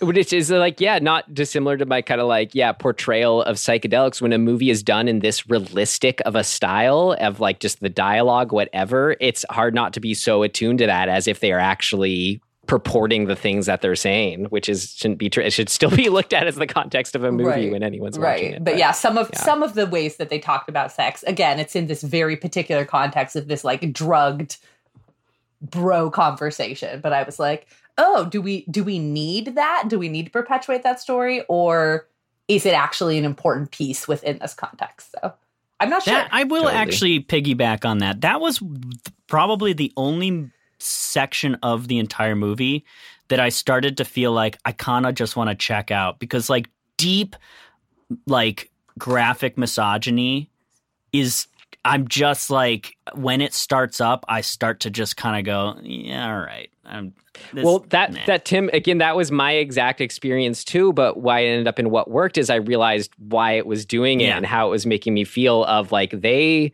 they are taking it to the X degree because of the drug. Now it is kicking in, and that's oh it it like it took that discomfort I already had that you just described, and then was like, oh, this is on top of that now. Even Right, doing right. yeah, something else. yeah, totally. Well, if uh yeah, if that's it, if you two are good to find out more about the background and anything else we found interesting or note yes, please. excuse me, anything else we found interesting or noteworthy about this film, we have a very section for that. So let's move into what did no oops. Things of note. Things of note! This should be interesting. So I mean, I have stuff that I just the, the Wikipedia is pretty ex- extensive on this. It's I suggest you guys read it. It's fun just hearing more about it. But I have things that I can kind of go down that I pulled and share with you all. Yeah. yeah I mean Um, I everything that I pulled was from Wikipedia too so you might as well just Okay. Well, it was cool. It, it was uh, conceived and pre produced in only four weeks and shot in chronological order in only 15 days. Although Noé conceived the premise, the large majority of the film was unrehearsed, on the spot improvisation by the cast, who were given no lines of dialogue beforehand and had almost complete liberty as to where to take the story and characters. That's fucking So- nuts. so Carly, and actually, I hope this gets a lot of your, you know, um, what you do as an intimacy coordinator and all that. Your approval. It sounds like maybe they were on track with at least how they were um, attempting to do this, but but here here you'll get some more on how they how they formed it. Yeah. Um, Noé found the cast himself mostly in ballrooms, crumping battles, or on the internet. So, so Carly, I think I don't know whether you know as far as is this the right place and time. He was mostly inspired by what I got. Uh, he said the the voguing scene in you know eh, that is you know start, I don't know if it started in New York, but it was largely in New York. But he was experiencing it in Paris and all that, where he just that energy. He just sort of was like, "This is something I want to." capture you know Yeah, which you That was totally sort of- see in the in the dancing in this movie. It's incredible. yeah. And then we have oh yeah, so but there were the I think kind of if there were any kind of more leady types, there's only the two cast members who did have an acting experience. Uh, aside from that, two of two of the women, but um, aside from that, no acting experience. Um, but here we go. There were no rehearsals and only the premise, the character's basic personality traits, and the early dance scene had been planned beforehand. Noé stated that when the cast asked him for a script so they could learn their lines, he answered, No, just come to the set and do whatever you want. I'll never push you to do anything against your will. And if you have any ideas, please tell them to me. And um, he and he from that too then he it sounded like he incorporated like everything that they were they said like he'd ask them behind their backs like what do you feel about this? What do you think your relationship could be with this person? And he would find sort of like these matching overlapping things about how like there's someone that had a scene with this other person. So like by the end who ended up with who like in the rooms who ended up dead all that stuff came from what sounded like it was you know, fully is mostly coming from the actors, but he was just kind of helping to facilitate it. Is it really interesting? That is so interesting. And I have so many feelings about it. Please. Um, okay, first of all, I think it's dangerous to improvise a lot of the stuff that they did in this movie. I I will say I love this idea of how he one, I love that he cast mostly dancers. I think that made so much sense for the film and that's beautiful. They're they're performers. They understand how how to perform. Um, and that seemed more important that aspect of performance than a trained film actor. Um, and I love this idea of collaboration. And I really think you can, it can be done. It's tricky and it requires a lot of like communication and mindfulness. But I think you, you can absolutely have the kind of collaboration where you give everyone their basic character and you give some level of freedom and you're like, what happens with this character? Where do they end up? But I think it's dangerous to just be like, you don't have to do anything you don't want to, but just like go for Mm. whatever you do want. I think that's too loose of a container for actors to be in these really charged scenarios because um, something you've probably heard me say on on my podcast is for actors and also for dancers their performance lives in their body so it's like it, it's different than when we're like directing or writing something where there is this you know physical separation like they actually there is kind of a ritualized experience of the traumatic shit that happens to their characters that they experience in their bodies so i think like I love the idea of being like, who do you think your character ends up with? What do you think happens? But I think that's like, again, I don't know the details of how he did that, but in an ideal world, he would talk to everyone individually, he would talk to them in small groups and together, and then also have really clear boundaries. Like, nobody is ever going to touch anybody in this, XYZ. If there is like a really violent or uh, uh, just a violent or sexual or sexual violence scene, being like, you know, saying these are this is what's going to happen. This is the choreography for this moment. Uh, and I don't think that that's stifling to performers um, because it's like you're building a skeleton, a safe skeleton that they're like, we hit all these points, like a dance for dancers. Um, and it's not like you can't put your flavor and your emotion into it. Um, but I think it just when you don't have that, it leaves a lot of room for harm to happen and for boundaries to get violated. So just when I, I also read a little bit of the Wikipedia and I was like, it was mostly improvised. I was like, oh no, like I'm actually worried about some of the, the performers in this. So it's you know yeah. I, I have to imagine though that like that they're taking a bit of a liberty in in posing it that way. You know, like you cannot accomplish the technical aspects of this movie in improvisation. You can't. It's impossible. Yeah. So I, I think, the uh, yeah. suggestion is more that like the the ideas of the characters, structure, narrative, events, etc., came out of improvisation, but ultimately somebody had to go, okay, here's what the movie now is going to be. Now we have to figure out the technical aspects and shoot it. Yeah. And maybe I- maybe there's some middle ground liberties being taken within the takes of shooting. But like there's no way I don't know. I would be very shocked to, to imagine that within a take they didn't all know 90% of what they needed to be doing. Right. You can't do The- it, especially with those one takes, like or one long takes. yeah. Like you can't accomplish that in, in improv. No, right. The, though you know, doing it in um chronological order that it helps helps, with all right. that in an interesting way. But um, I think I know the only thing for sure that was like maybe truly improvised by them. It sounds like like just letting them go and then make something on their own was shooting that that main opening dance number was filmed in 16 takes. So it took until the last two to get those were the two usable like ones where they kind of did it all. But in essence, those earlier takes were them the where the dancers sort of coming up with it, choreographing it on their own, just letting them go in that sense, Wow. improvising sense. Um, It's pretty amazing. Carly, I'm curious to ask like a follow up question on, on what you were saying as far as like that that giving actors just enough so they aren't then so they have it sounds like as you know how you're maybe what you're saying was like it's important for once you're coming off the set or have your lunch break or whatever or leave the project you have some kind of separation where in the end you know you were doing this as the character or as the movie.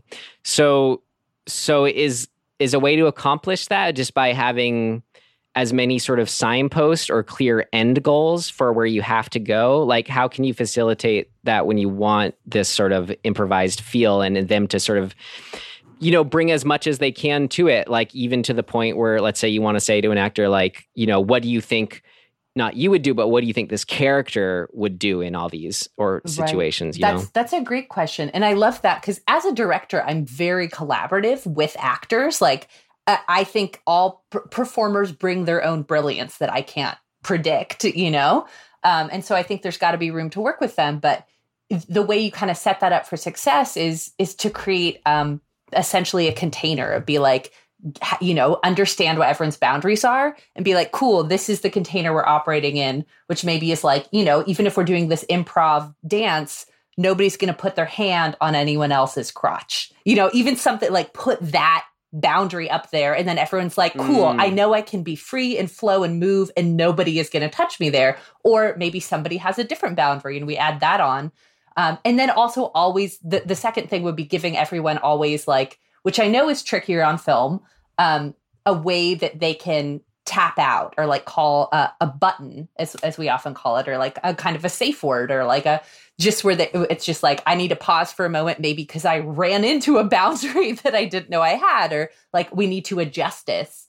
Um, so it's like giving building the container giving people like a chance to to push the button if they're if it changes and then at the end have a kind of like de-rolling or ritualized closure process which in theater i specifically in my practice i build it into rehearsal and ask actors to like continue it in performance.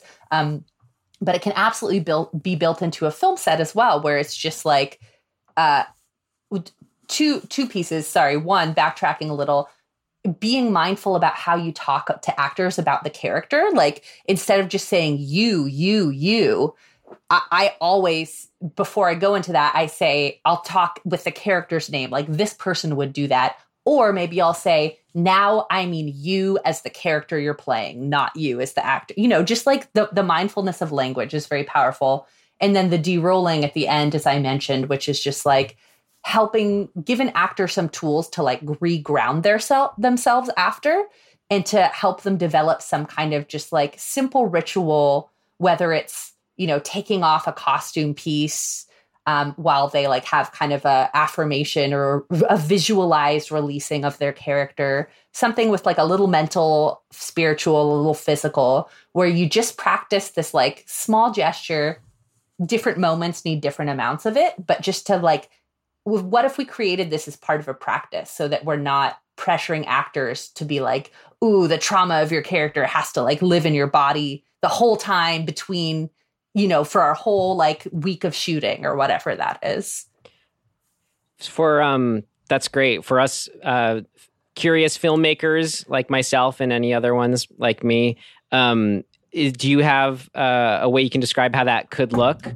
for on a film set where let's say you know you have 20 crew people hanging around but let's say you know you only have one or two actors in a scene it's harder to sort of maybe um, facilitate a sort of collective stepping apart but how could you still give the actors who you know occupy that smaller space still give them that that space or oh, moment? oh that's such a good question. I mean i think part of it is is taking the time before you're on set like one of your rehearsals with the actors to be like hey we're gonna like build this practice and then when we're done shooting you we'll make sure we get you everything you need including like space in like 10 minutes to do this like little ritual together or by yourselves um, so even if you are not, you don't, the director doesn't have to always be there to necessarily facilitate it. But it's just if you kind of set them up with like tools in rehearsal and say, okay, and then we're going to make sure that we don't start, that you have a break be- before the next thing that we do. Um, so that you can kind of have this moment to ground and recalibrate yourself, uh, especially if it's the end of the day. Like if, you know, if you're really mm-hmm. like going all day, sometimes actors will be like, no, I want to, I need to stay in the, that zone. Um, but you got to have something like at the end of the day or before you release an actor. So just reminding them or being like, hey, we have space, even if it's like, cool, this bathroom is free or this like extra room and like, uh, or like, here's a little spot outside. Like, go ahead and before you go home, please take a, a few minutes to take care of yourself like this. Remember what we did in rehearsal. Could, Got it. So it could it could be as much as just like letting the AD know and the actors know, like, hey, like there's always going to be that five ten minutes available for you know. I, I'm thinking of these scenes. You let me know if that sounds good. If these scenes and is is there is there also a um, if that's a sort of stepping out of something and giving space transition out of something is there also the equivalent coming into to something? Yeah i mean with that i feel like actors are more trained in how to step into something than how to step out of something. We're like uh, and directors are, are often more trained in okay this is how we get an actor to this place and then we just leave, leave them to figure it out. So I like when I direct, I like to bookend and I'll like, you know, start with a five or 10 minute warm up um, eh, or in rehearsal, you know, helping an actor find their way to to bookend their their de-rolling or their their ritual is kind of like maybe it's a costume piece. Uh, you know, if it's like the wig that they wear is the character, they kind of maybe make eye contact in their mirror and put on the wig and like summon the character. You know, all my practices are kind of like weird and witchy, um, but like some, you know, breathe them kind of in, invite them to your vessel, and then you know you can go and and operate and know that at the end you're going to have the space to to bookend it and look at yourself in the mirror take off the wig see your own face and your own hair you know and kind of visualize releasing them. I think that's super that's important. I, it just you know i haven't i haven't been in the acting game for quite a while now but i do remember that being a really important thing. E- even even like for an audition yeah. You know, being able to say, oh, like, you know, whether I think it was I don't know which which teacher it was back in the day that that emphasized this a lot, but I did have one or two that were very specific about like when you are when you are working on your craft, find those things as a ritual that you do to know that this is the phase of the day that I'm doing this thing whether it be physical things like putting on that pair of shoes. Um, that was all for me. Shoes was a good one. It, it's like a it, it's a good like indicator for me as an actor to be like, oh, it, it's weirdly metaphorical and literal. right? Like Yeah. sh- different shoes feel different ways. I have lots of different types of shoes, so like I would know if this character that I'm about to step into wears cowboy boots, like I should put the cowboy boots on. Like that's going to help me. And then I'm going to take them off when I'm done with that audition and leave that audition behind or whatever, like whatever the Yeah. scenario is. Shoes I think that's really valuable. I don't I don't know that a lot of people do that. I'm not sure a lot of actors I know do that. no it's it's often not not part of like training you know and so we're just trying Right. to trying to shift the culture to be like cool taking care of yourself and your mental health is actually making sure your instrument is can be used with longevity Yeah. Yeah, that's cool. It's really interesting to think about how you cultivate that on a film set. Yeah, yeah, Carly, do you have any more specific thoughts? I mean, this is I know this is a whole topic for another podcast at the same time, but maybe just using, you know, tying back to climax, like let's just say, you know, let's just assume I'm going to assume the worst or assume the best about what may happen on this film or how they executed it. But let's just say like if you were there, what are some things you would have liked to see maybe? uh, i mean Um, that you maybe it, you didn't already talk about. I know we've already covered a lot of a lot of it, but Oh gosh. Um I I mean I think the biggest thing is is having the conversations in rehearsal and taking the time to be like, look, I know time is money on a film set and this is like very valuable and expensive, but here we're going to create a culture where we value people over money and materials. And so it's to me it says a lot as an to an actor to take the extra time to just have that conversation and be like, how are you feeling about this scene? You know, like uh the making sure expectations are clear. Like this is what's expected that we need to tell this part of the story.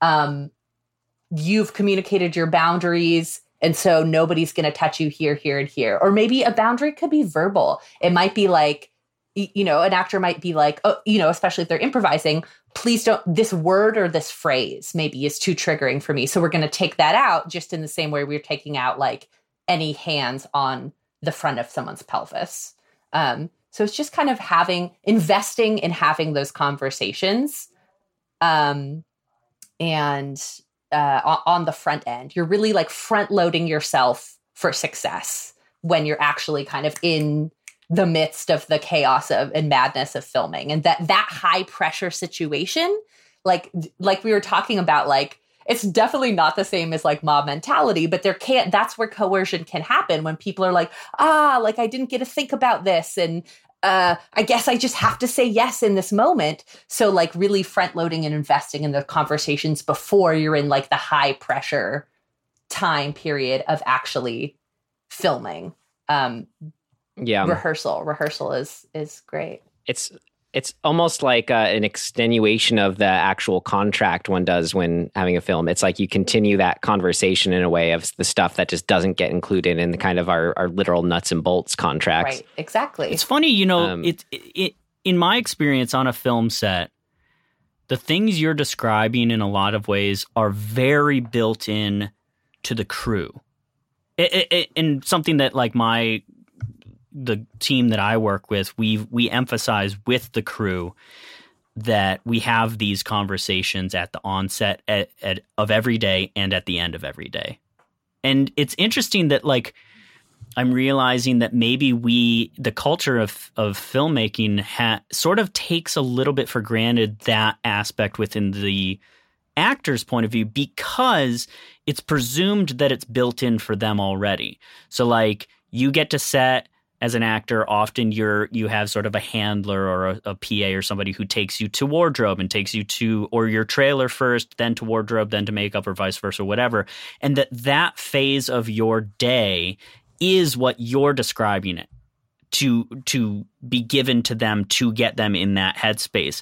But I think it's it's it's an important note from a filmmaking point of view that like we as the filmmakers need to be mindful that it can't just be a given thing that while they're doing their thing getting ready on their own they're establishing that stuff for themselves. Like we need to participate as the filmmaker with them just as much as we're participating with the crew to have that conversation. Because like safety is so so important on a film set and that's really overtly addressed with the crew because they're because it's it is nuts and bolts like they're picking up stuff putting stuff down moving stuff it's very like c- concrete you know like we can we understand that from a really like Right. literal standpoint but literal mental physical safety. Yeah. Right. From a mental standpoint, with the people who are doing the the mental heavy lifting, that conversation needs to be had too. Um, so I think it's really It's- important. It's like the it's yeah the equivalent of the if the director is already asking the DP, hey, can this crane uh, get this low in this shot? you know, it's like it's getting, exactly. um, can yeah. can Yeah. the hand go to this part of your body in the shot? Uh, no. Right. Okay. That's cool. great. And I really believe that artists are creative and resilient and smart enough to tell any story while respecting actors' boundaries. Um, and Yeah. and uh, as I continue to, to tangent on this, but like if there's a thing that you know, you're like, this is a make or break for me. I need an actor who can do that. Then it's your responsibility to communicate at audition so they can make informed consent and be like, okay, if I'm saying yes to this, that means I know that this is necessary for the story, for the for the role.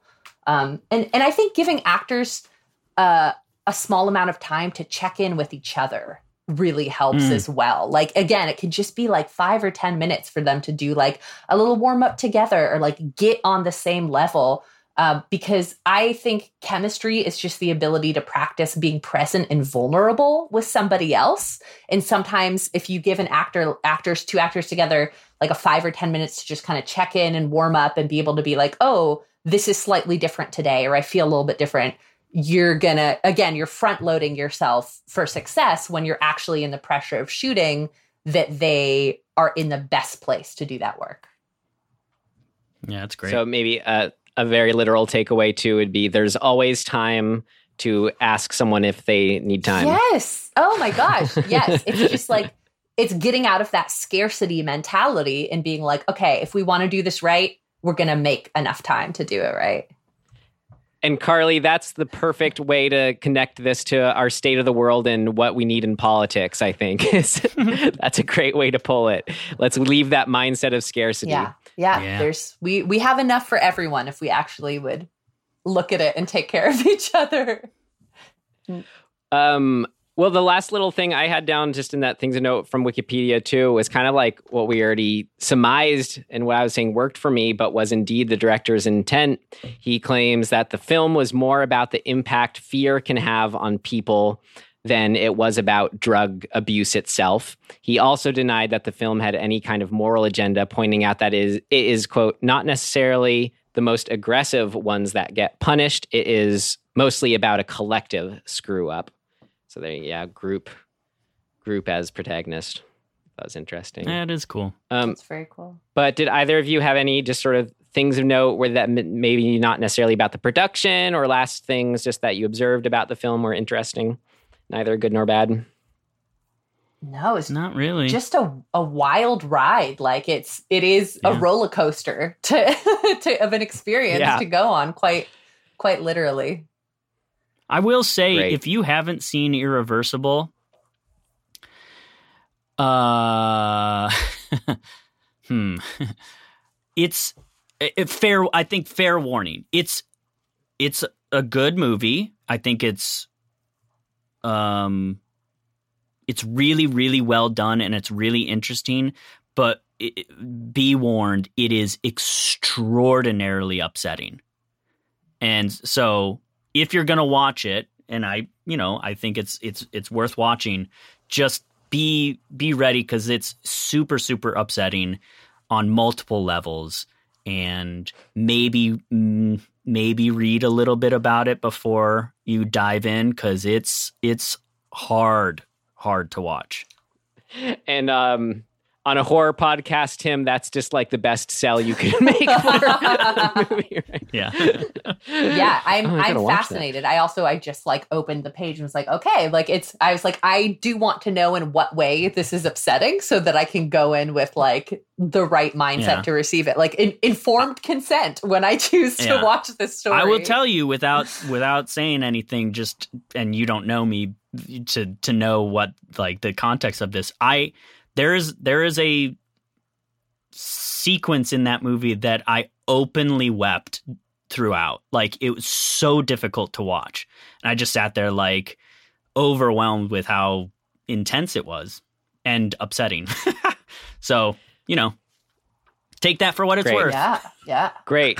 See this movie. No. totally. That's no, no, I, I, and I, I only hear great things about, um, Enter the Void, uh, too. I, I've been told trying to my remember alley, which so one Enter the Void out. is. It's another, Oh, I oh, believe, oh, like yeah. No, psychedelic it. Oh, themed yeah. one or Oh, it that's a tough one too. cool. Uh, but yeah, it's really good. Well, Oh, yeah. with all that, with all that, we will put a bow on climax. Thank you, climax. And to ease into our finishing up here, uh, we start with we start to finish with our recommendations.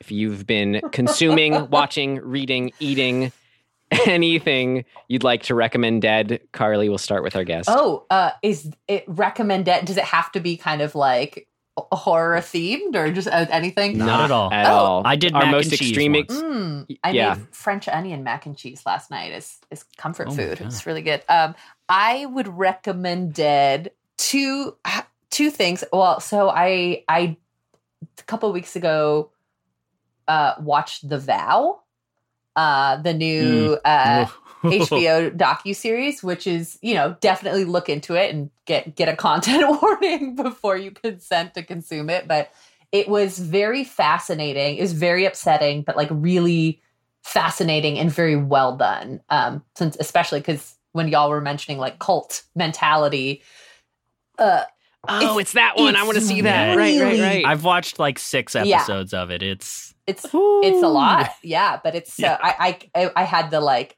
i want to watch more and i need to watch cartoons after as well yeah. um but i it was i thought that was that was very very fascinating and um uh oh i just finished a um second book in a in a series uh, the series called the Children of Blood and Bone. It's like it's a young adult fantasy series that I totally would have read growing up, and it's really fantastic by uh, Tomi Adeyemi. So if you want some like great escapism fantasy, but also that has really relevant themes, um, that's an easy read. Is that that series is awesome.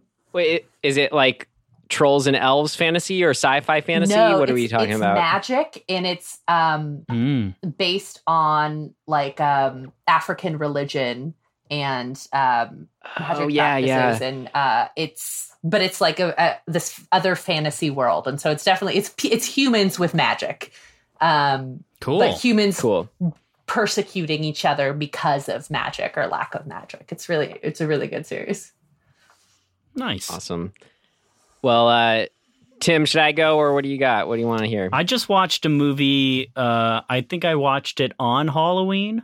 I think it was on Halloween. Uh, I was looking for something, you know, you know, Halloweeny, and uh, I stumbled. I th- believe this was on Shudder. I'm almost certain it was on Shudder. Uh, a, a movie called Haunt, and w- I- we had gone through we probably started three or four movies before we got to haunt and stopped them because we were like this is shit this is shit we finally got to haunt and we were like oh hmm this might be fun. And it it was it was fun. It was just the right amount of like kind of fun like in a in a goofy not goofy but in a self-aware way.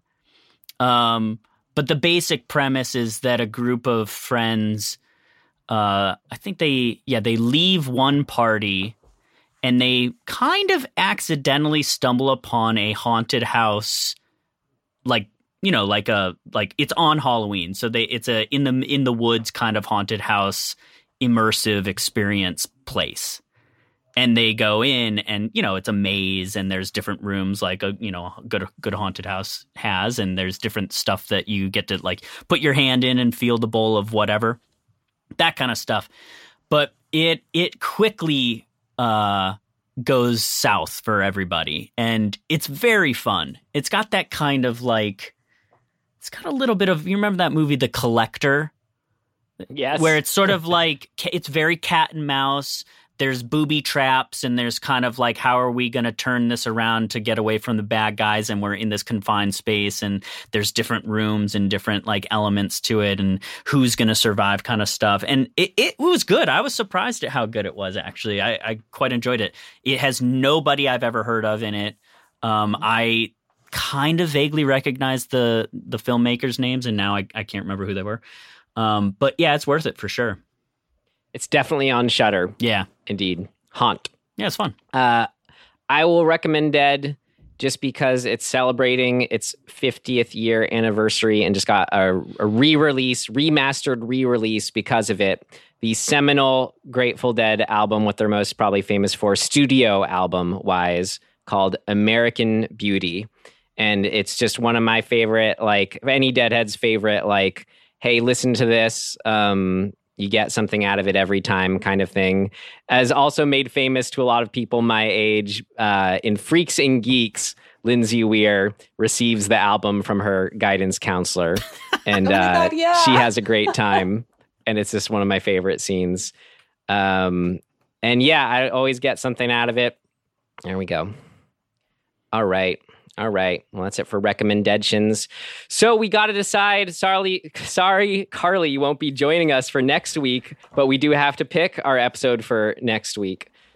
And Tim, Tim will be pulling it. But Carly, since you are here as our guest, can you do us the honors? Normally, we would have you pull from the hat yourself, but can you tell Tim when to stop? Okay, perfect. This is a, a no contact pull. Stop. Oh, got two. All right, let's see. I think I've heard of this. Can you see it? Tideland from 2005, directed by Terry Gilliam. Oh, okay. Yeah. Yeah. Cool. If Terry Gilliam has something that falls under horror, then clearly I wanted to see it for this podcast. So Sweet. I'm excited. Awesome. Great. Well, uh, Carly, could you fill us in on where to find your podcast and anything else to to learn about you and connect to your Oh, world? Sure. Yes. Um, if you if you want to learn more about uh, the the intimacy profession, intimacy choreographers, um, you can check out intimacy choreography in conversation with Anne and Carly. Um, and that's going to be available most places that you can find podcasts. So Spotify, uh, Apple, iHeartRadio, I think. but if you if you look it up, um, and if you search that, you can find us on social media too. Um, yeah, but this was this was so awesome. This was so fun to talk to you both about this about this awesome movie. us too. Us too. And yeah, everyone, please check out her podcast. It's great. I love any podcast that seems like it's at the forefront of something very uh, interesting, new, something that uh, hasn't been talked a, a lot about, and just diving right into it. So, um, yeah, recommend. Even though I didn't recommend it, I'm recommending it. Uh, Carly, we loved having you here so much. Thank you for joining Thank us. Thank you for having me. And as always, too, you can find us dismembering horror wherever you found us. so, in closing, thank you so much for being here. Thank you so much for listening. And we will see you next time. Goodbye. Goodbye.